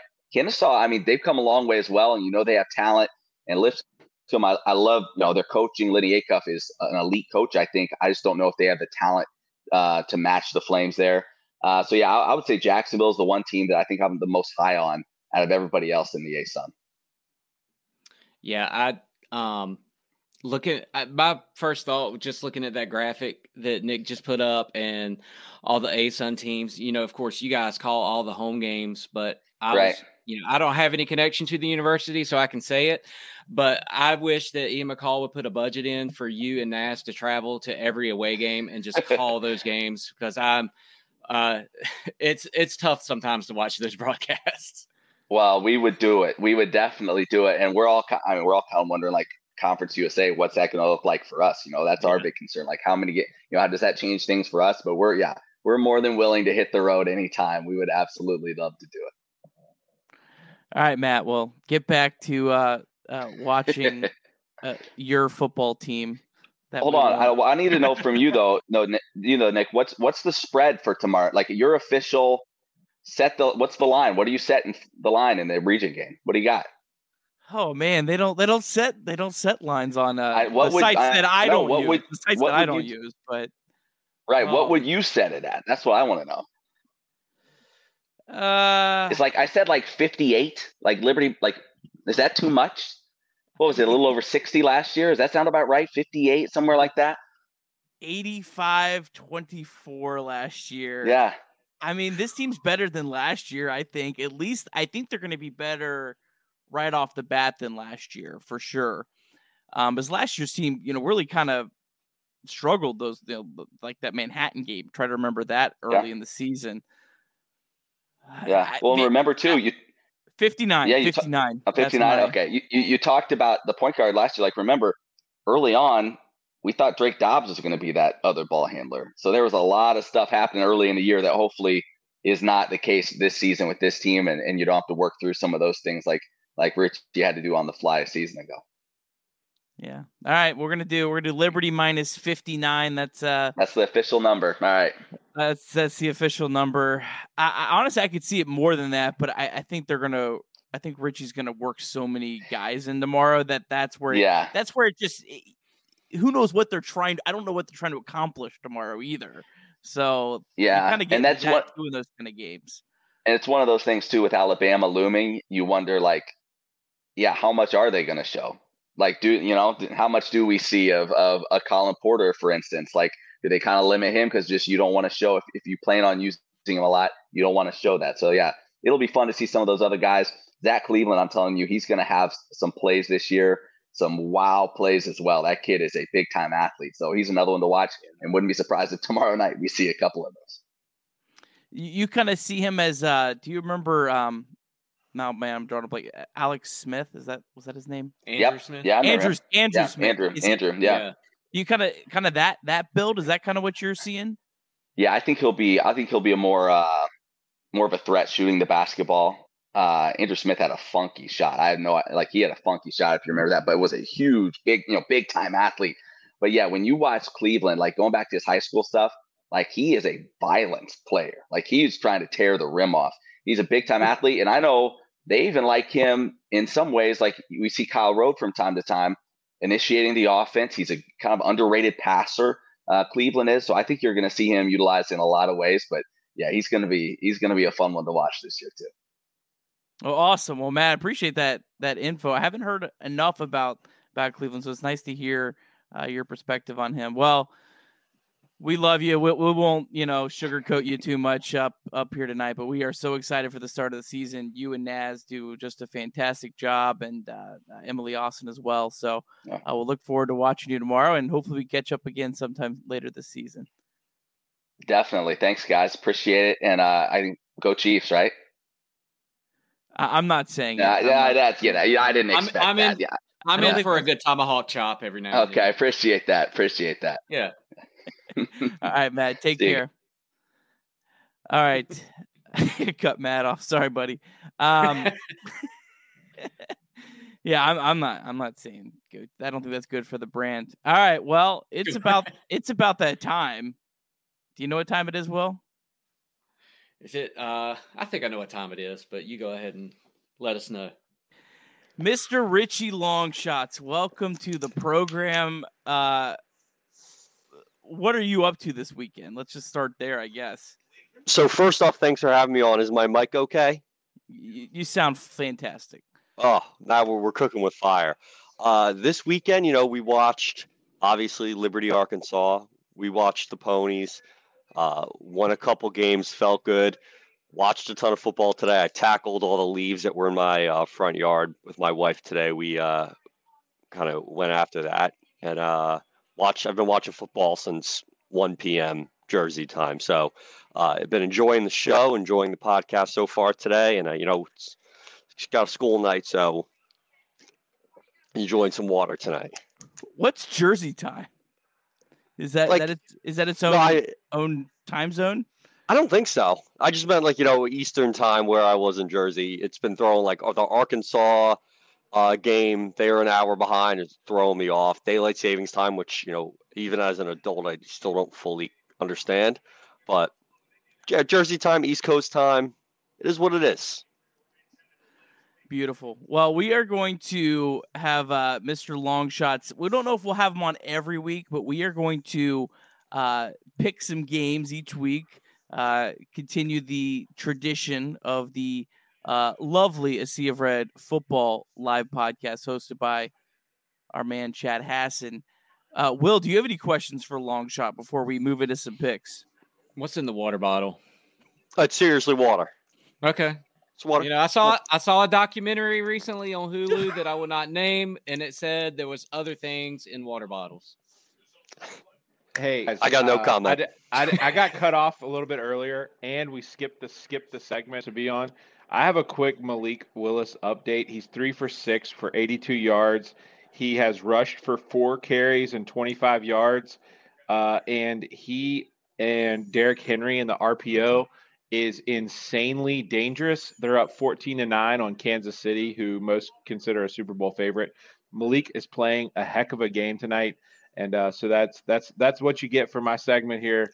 And uh, we're on to Richie Longshot's picks. Well, we do have to comment. Chad. What a studio! Look, look at look at Chad Hassan's studio here behind him. Like, I mean, this is around the horn. Why don't you just why don't you take us around? We got I we- got one for you. I just got one for you. So these are all cigar boxes of uh, cigars, Liberty Series cigars that are special and uh, for a special occasion. Oh man, I hope that wasn't the right one. So I'll I'll show you two for tonight. I got to dig. The, oh gosh, I got to dig dig this one out from underneath. All right, I got two I want to show you tonight. Reverend's Uh, out. First one is uh, Liberty. This is from last night. Liberty, Arkansas. Liberty 21, Arkansas 19. Uh, beautiful, momentous cigar. The other one is Malik drafted 86th overall to the Titans. So uh, that's kind of what we got. One signed by Hugh Freeze. One is a B. One is a BYU cigar, and then everything else. Uh, kind of got my diploma up there. Got a helmet signed by Rashad Jennings, right there. And uh, this this jersey up here, we're going to take guesses of who this jersey that is later on in the year. So that's all we got. Got All right, let's get to some picks. All right, so here's how this is gonna roll this uh, season here. Uh, me, long shots, Chad, and John make picks. The Reverend, we didn't feel comfortable with him making picks. Um, you know, feel like that might be frowned upon in some circles. So, um, Still But- Baptist school, I think, at heart. yeah, yeah. So, but here's our picks. We're just gonna run through these each week. We're gonna do this, and the I think the most fun out of this will be the year to date to kind of see which one of us are the biggest idiots. Um, it'll probably be me. I act like I know everything, and I, I will do terrible in this. But um, this will be uh, the KenPom spreads uh, because uh, college basketball, if you don't know, they don't put their lines out in advance of more than like 24 hours. So uh, this is just the KenPom spread. So a little bit different than what Vegas says. Before we get into this, Richie, I do have to ask you, what is your college basketball betting philosophy? So, good question. So, to start off the year, there's so many games right now. I, I was looking at uh, just to start like the top 25. There's not a single game featuring a top 25 team that's got a single digit spread. All, you know, tomorrow, the the opening game spreads, it's up to 39 now. Like, that is so many points, and that is so difficult to handicap when you are are thinking, you know, how much are these teams going to be trying in the final ten minutes of the game? Is it going to be walk on season, or the walk ons going to try to be heroes and try to score, uh, play hero ball, score points at the end? So I I very much stay away from those games at the beginning of the year. Like I went in and, and I when I looked at all Division One, I, was looking at all right, what are some of these single digit games featuring you know a mid major against a mid major that are going to be able to be handicapped and get a read on them. I'm also looking beginning of the year, and and you guys brought this up earlier. You know we don't really have a tune up game before Alabama and uh, I'm sure I'm going to have a bunch of people in my mentions again, like, you didn't pick Liberty. And people tweeting at a sea of red, like, can you believe this person didn't pick Liberty? Like, yeah, you, this is what I'm here. I'm you bet the number, not the team. So I, I think that I, I look for teams that are, you know, are they treating this big game as a tune-up game, or is this their, you know, big shot to to pour it on it and put the team kind of see what kind of team they have. Um, so I that's why it kind of worries me with the Alabama game. They they they have a ton of talent. Um, you know, I think last year they were they were ranked they're they're ranked right now to start the season, right? Yeah, I think they're twentieth. So I, I, think it's going to be a tall task. We don't have that tune-up game. Um, so you know, during the season, I like teams that score points it's fun to watch. You know, I'm looking at points per possession. I'm looking at teams that shoot free throws well, as that is such a, a, crucial part in college basketball. That you know, I won't look at a team that that is, is shooting poorly from the free throw line because you get that late game situations. It's like college kickers all over again. And those who have been, you know, following me on the uh, football pod have known that I'm just getting destroyed by college kickers week in and week out, and and free throw percentages, a key stat that I'm looking at. You know, is it a, a, senior, junior led team that's going to step up, and I, and I value that, especially you know it's something at the beginning of the year.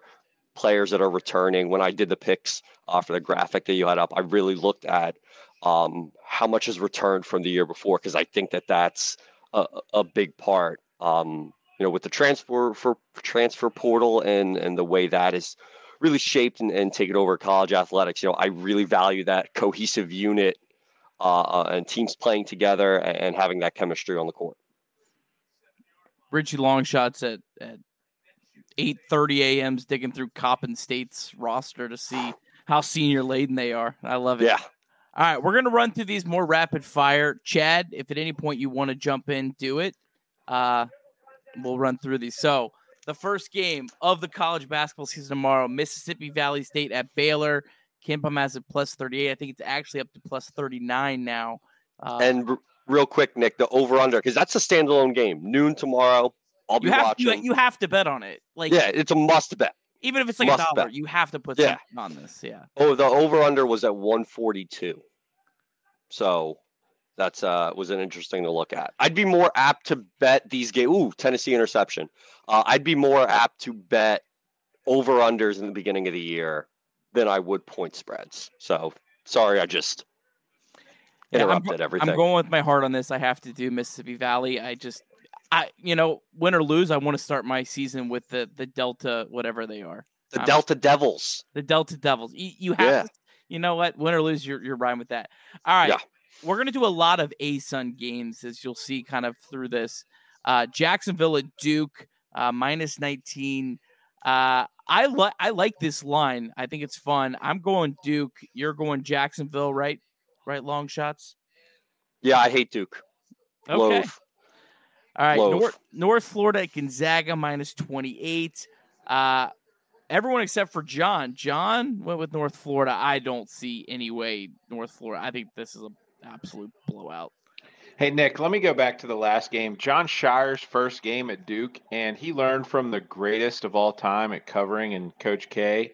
There's no way he pulls any players off the court unless his team is up 35. Jon Scheyer will cover in his first game as head coach at Duke. Duke. Yeah, I, I like that, and you know they they're going to want to put on a show too. They're going to want to put on a show for sure. All right, we got uh Queen's first game in Division One. Um, we all like Marshall. I just eh, Queens is hosting. That's which is kind of cool. long shots. Why did you go with Queens? Very simple. They got their their coach is going to be out for the first five games, and I love when you get an interim and an assistant coach in a situation like this. Like they're going to show up. I'm going to assume that the Queens Arena, whatever it's called, is going to be rocking. It's their first first D1 game. Um, yeah, I'm just going off the fact that you got you got an assistant coach in there, and they're and they're uh, when I was looking up a senior led team. They went on a run in the D2 tournament last year, um, and bringing a lot of the the same guys back. Didn't they didn't really get um hampered by the the transfer portal at all. But I think home game. They're plus one. Yeah, hungry dog runs faster. Home dogs give me that all day. Little uh, Liberty BYU home cooking there. Yeah. I just don't think they're going to sneak up on anyone. So I don't know. I'm interested. Definitely, I'm. That's definitely maybe one of the most interesting games of the entire day tomorrow for sure. All right, we were. Uh, John was the only one who liked USC uh, minus 19 hosting Florida Gulf Coast. I think they still have like that series going on from when uh, uh, uh, USC stole the coach. Um, I, I guessing that's what that, that that's a part of. Um, I, I'm drinking the FGCU Kool Aid after everything I've heard probably, you know, gonna get bid on that. But uh, yeah, I like FGCU. Any thoughts on that, fellas? No. A lot of points. All right. A lot, of points. All right. Bellarmine. I would love to. Isn't this is is the USC coach still the former Dunk City coach that was at FGCU that made took them to the tournament? I, I believe it is. So this Yeah. is a match a matchup of uh, uh I mean he's coaching against his old his old school that he made the run in the tournament with, and uh, he wants to show them uh, he made the right move and uh, went to USC. How I see however many years ago. Yeah, Andy Enfield, and now Florida That's Gulf right. Coast is on their like sixth coach since then. Uh, And I want to bring uh, uh, L- Longshots just said Queens, whatever their court is named. Uh, their arena is actually the Curry Arena. They're in Charlotte. The Curry family donated a bunch of money, and if I'm not mistaken, uh, Dale Layer, a former coach at Liberty, uh, was a coach at Queens College, and they named the court after Dale Layer. So it's Layer Dale Layer Court at Curry Arena, uh, which is or, or Curry Coliseum or whatever they call it. But uh, it's the Currys and the Layers. Somebody we're really familiar with down there at Queens, and uh, so I thought that was pretty interesting with uh, Yeah. with with the Queens game. I was getting ready to bring that up, Chad. Where is uh Nick? You probably know better than anybody. Where's Dale Layer at now? Is he at, in the G League? no, he's still he's still uh, with uh, uh, Buzz, he's still with at Buzz at Texas Texas A&M. A&M. Yeah. yeah. Well, man, I mean, we need to get Texas A&M in Liberty Arena. I mean, Dale's got the uh, hookup to uh, get the schedule going. After all the me tweeted about him, he's never coming back. All right, let's move on to Bellarmine, uh, Louisville. Uh, I originally said I think Bellarmine's going to be massively overrated this year, and I still think they are. But then Louisville lost to like a Division Seven school, and I'm like, uh, there's no way I'm taking Louisville. Um, is that kind of Chad? Was that your thoughts on this? Like, uh, there's no way I could take these guys to cover No. anything right now.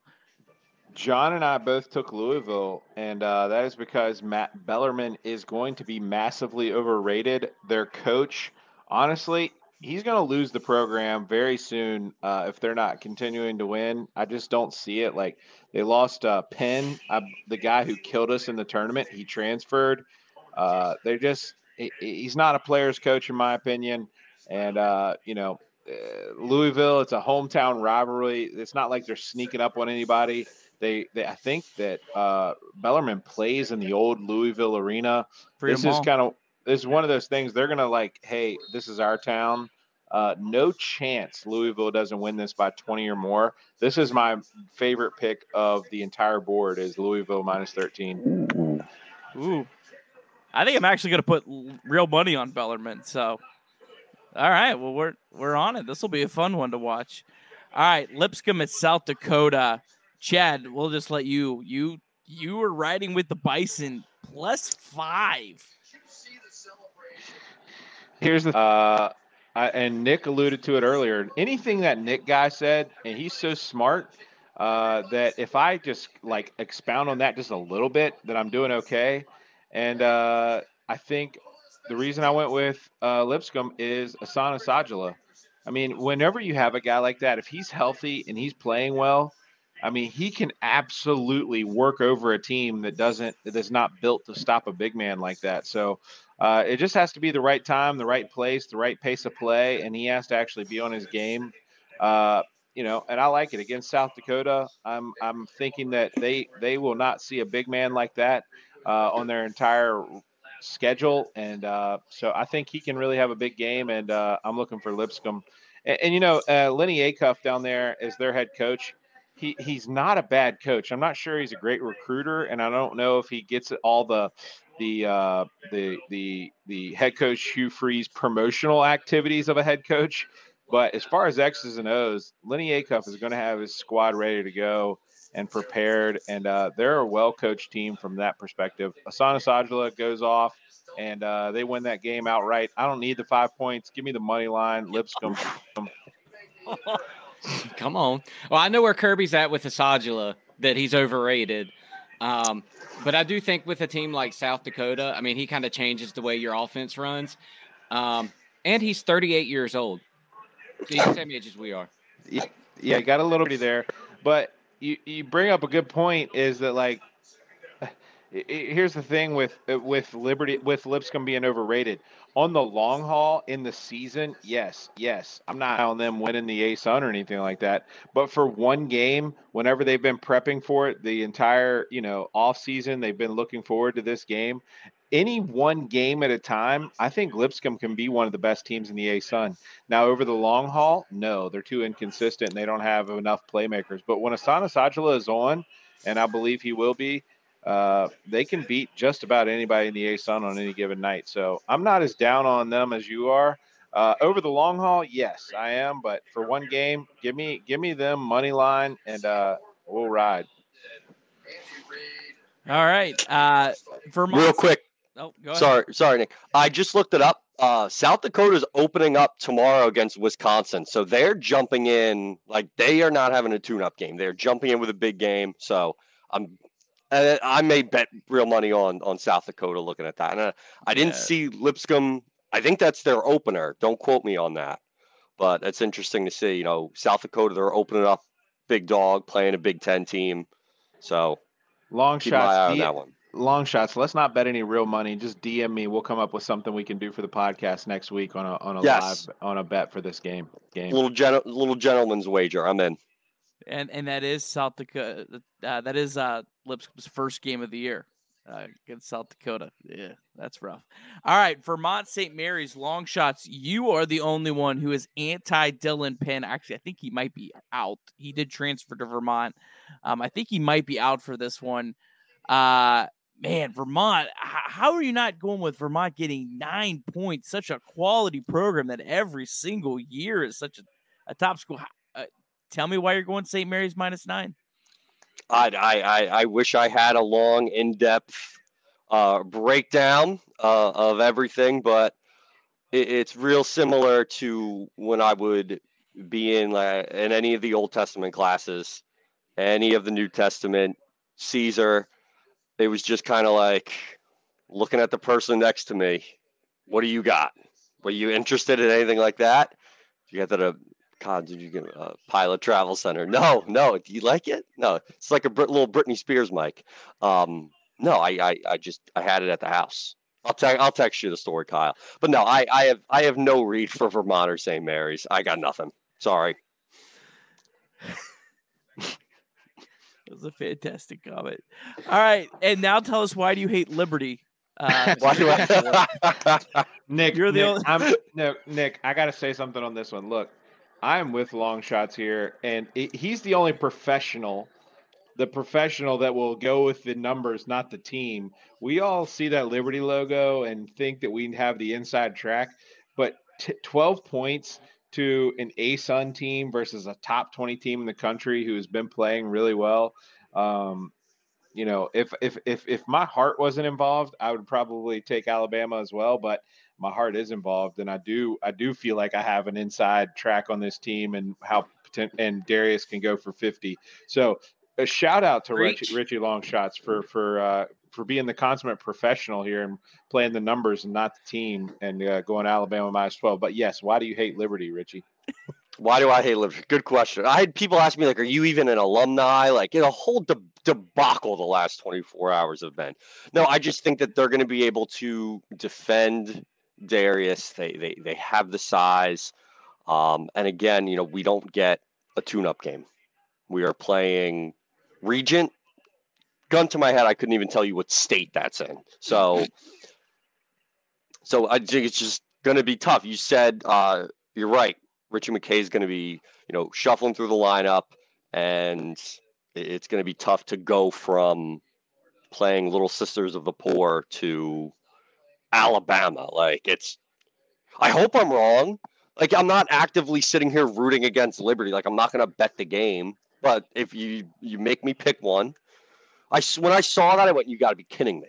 Like terrible timing to be the one Alabama, and someone's gonna someone's gonna take a screenshot of it and tweet it if we cover on Friday, and it is what it is. But no, Here, here's the th- here's the things that Liberty has going for it. One is we lost two staff members, the strength coach uh, Henry Barrera and the SID um, Stephen Gonzalez. Both are at Alabama now, so I don't think we're I, I don't think that it's uh you know it's a little extra added motivation, and we we're not kind of looking at them as like oh we can't beat them, and then uh you know I think uh like you said we're we're we're playing Regent. Um, the the thing that gives Alabama maybe an advantage here. I, I don't know if you guys have noticed this, but Richie plays like 11 or 10 or 11 guys all the way up until conference play, and then we whittle it back to our best eight. So I think he's going to give everybody an opportunity, uh, even if even if they're not in our top eight. Everybody will have an opportunity to play at Alabama. Uh, that doesn't really bode well for us. If this was conference tournament time or or NCAA's, we would only be playing our top seven, eight guys, and I think we would have a better chance at covering the spread. So the fact that we're still figuring out our rotation is another point for Alabama. All right, I got an actual stat for you here. Why I think uh, you should go with Liberty. Since 2018, Liberty is an underdog against the spread, 13 and seven. Uh, Hmm. a- as a favorite, uh, I lost it, but they're like 23 and 26. So uh, one thing that Liberty under Rich McKay has been able to prove is that when they are an underdog, they're they're more often than not going to cover the spread. Uh, I think that that hurts the other way. Um, we've talked about it before with some of like the computer rankings. Um, when Liberty isn't able to cover these massive spreads of 25 points against, uh, you know, some of the, the the Grambling State type teams that they're going to play. But all right, I'm interested in that. All right, two more games. Michigan State versus Gonzaga. This is a neutral site game. Uh, Chad, you are the only one going against the trend. Uh, Yeah. take, taking Sparty. Yeah, I've made a lot of money. Well, not a lot of money. I only bet here and there, uh, minor dollars. But I've had some some success with Michigan State opening the year. Um, you know, I don't know if you guys remember when they used to do the games on the ships. You guys remember that where they would Oh have yeah, like oh yeah. uh, Michigan And State. UNC Michigan State was one of them. That's right. That's right. And and Michigan State was crappy that year. They had ended up having a terrible season, but I believe that they beat or covered at least against UNC, who see who ended up national title that year.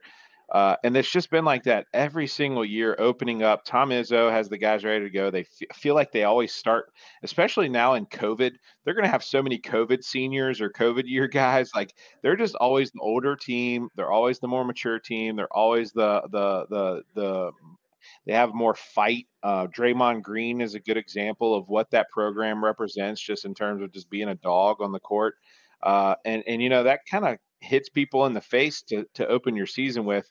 Gonzaga, I feel like that they have they play better with a lather. Like they have to build into their season. They have to let guys step up. Who's going to do this? Who's going to do that? It doesn't matter with Michigan State. They just throw guys out there. Uh, you don't even really have to have your last name on the back of your jersey. You go out there. You have Michigan State on the front you're playing a certain style of basketball. Whereas Gonzaga's got to figure out, like Mark Few's got to say, all right, we're going to play through our big guy. We're going to shoot threes. We're going to run uh, this type. Like, no, at Michigan State, you know what you're doing. You know why you're there. Uh, you're going to have seven or eight guys that can go. Tom Izzo is the man, and they just always start at the beginning of the season. Honestly, when I picked this, I thought like four years in a row, I've bet Michigan State opening the season, and uh, it's always seems to pay off. So here we go. Look up that screen. Draymond Green is a good. He is, man. Uh, he is. Draymond Green. He's not my favorite NBA player, and he did punch his teammate here a couple of months ago. But uh, he is like, you know, pretty much like he's nondescript out there on the court. You're always looking at Steph and Clay and uh, everybody else. You're not really looking at him. Same thing with Michigan State. Like they don't have any star players. Their last star player was Mateen Cleaves back when when I was in high school. So uh, they don't have a star player. They just have some dudes out there, and they're going to win outright. Uh, don't need the points. Give me the money line. Michigan State's going to beat Gonzaga. Uh, so you know, anybody anybody else want some action on that? Uh, DM me, uh, Richie Longshots. We're going to have you on here doing the podcast without a shirt next week. So uh, you know, that's just kind of how how this is going to go. Beautiful. Um, Kennesaw State I, at Florida. Uh, Florida 18 point favorites. Uh, I love Kennesaw. Kennesaw is an older team at this point. Florida has a first year head coach. Florida has many times in years past laid eggs. I think Kennesaw could actually make this a, a game, not just cover that 18. I'm not going to say they're going to win, but if Kennesaw's down five points with a couple minutes left, I wouldn't be stunned. Any other thoughts on this this uh, big matchup Friday night? Yeah, this was a big. I looked at returning production, all, and I, I went to like Florida like basketball blogs, and they didn't seem very like excited about this season. So they're not drinking the the Gatorade, which actually plays. Um, they're not drinking the Gatorade for for football this season. I also got a coworker that went to Kennesaw State, so when when it's I mean, this early I mean, in the season, is this is this the same Kennesaw State that I've seen coming to the Liberty Arena like three years in a row here and just get absolutely waxed? Like Liberty could cover this spread by 18 to tomorrow. I mean, they do have some players coming back, but it's eh, eh, acting like they're not the same guys. These are the same guys that were sophomores that were just getting waxed last year. Just because they're juniors doesn't make them better scorers, better passers, better dribblers. Uh, still Kennesaw State. Yes, they're the super sexy pick this year. Like, oh, they're a program on the rise. Them and Queens, honestly, uh, I'm I'm, I'm kind of confused about why we're so hype on these guys. It's it's like who did they get? Who did they get? What transfer did they get? What what freshmen do they have? It's the same players that just got uh, whipped last year. I don't understand what's the what's the difference. Just because they're a year older, does that make them like uh, go from being a 30 point underdog to Liberty to covering and possibly beating Florida? Chad, who hurt you from Kennesaw State? And, and Chad, Saying, I've, I've, I've been in three straight years, including COVID year, and watched us just absolutely destroy. I leave at halftime every time Kennesaw State comes down. I don't understand. Like everybody's so high on Kennesaw State. Is that because these freshmen were supposed to be so good? Yeah, they were supposed to be so good. Their game didn't translate, and they were garbage last year. It, just because they're juniors this year, everybody's like, "Oh, watch out for Kennesaw State." It's still the same dudes. They're still wearing the same number. They're still playing the same game. Chad, they scored 93 points at Liberty Arena last year. Where were you at the end of February? Yeah. I don't back anything up. I don't fact check me. don't, don't, don't fact check me. It was like that crazy overtime game that, like, really Liberty probably shouldn't have yeah. won. They've just gotten waxed every time they've come here. Don't fact check. Kennesaw State stinks, and they're going to lose to Florida by more than 18. Oh well, that's that's the the picks. Uh, we'll see what we're totaling up here next week. Uh, I'm excited about that. Uh, maybe we'll try to shorten the segment down just a little bit, uh, so it doesn't go like an hour. Um, I don't know. Maybe maybe I'll just do it. I kind of I enjoyed it, but I don't know if the people will. So, Chad, Richie, it was a pleasure. Uh, we'll do some final thoughts here with Will. Thanks, guys. Will. Uh, that was that was that was wild. Welcome to the uh, the Richie Longshots experience. I'm uh, uh, glad that you were here for that. Uh, Will, let's uh, give me give us some final thoughts here uh, as we are uh, nearing the start of the season. Man, I sat with Richie Longshots at the Wake Forest football game, and uh, he was tame tonight. Uh, Yeah, I've still uh man, it is uh it's just a fun time of the year because we got uh football season going on. We got the opening of basketball season and it's this like weird um transition for for all of us Flames fans because we're not ready to let go of football because we're doing so good and there's still a lot of football to be played, but yet um man, our basketball team is so good as well and has been for the last few years. So, uh, just looking forward to starting off another season and continuing Liberty dominance across the board.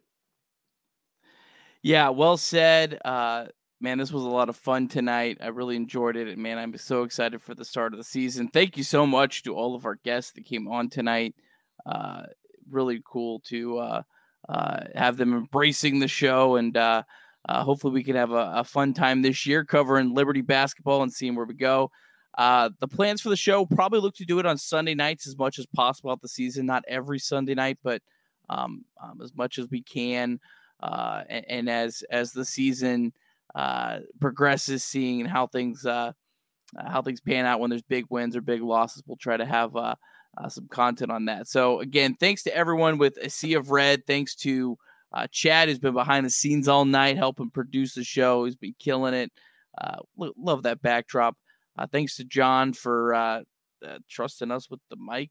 Uh, maybe a mistake, but uh we do appreciate it. We are really excited to uh be doing this this season. If you haven't, make sure you have subscribed to uh, Sea of Red YouTube channel. That's where you can see all the live shows. Uh, John and Chad have been doing an awesome job posting uh, press conferences from Hugh Freeze and uh, Ritchie McKay. Make sure you subscribe and so you'll get those alerts sent to you. Uh, and then uh, make sure you're also following the Sea of Red on Twitter and Facebook. All the live shows uh, are uh, put up on there. And then it's also on Apple Podcasts and Spotify. So make sure you are uh, leaving five stars, positive views as a Sea of Red continues to uh, grow the Liberty ba- brand. So for Will, I'm Nick. Thanks for joining us tonight. Have a great night.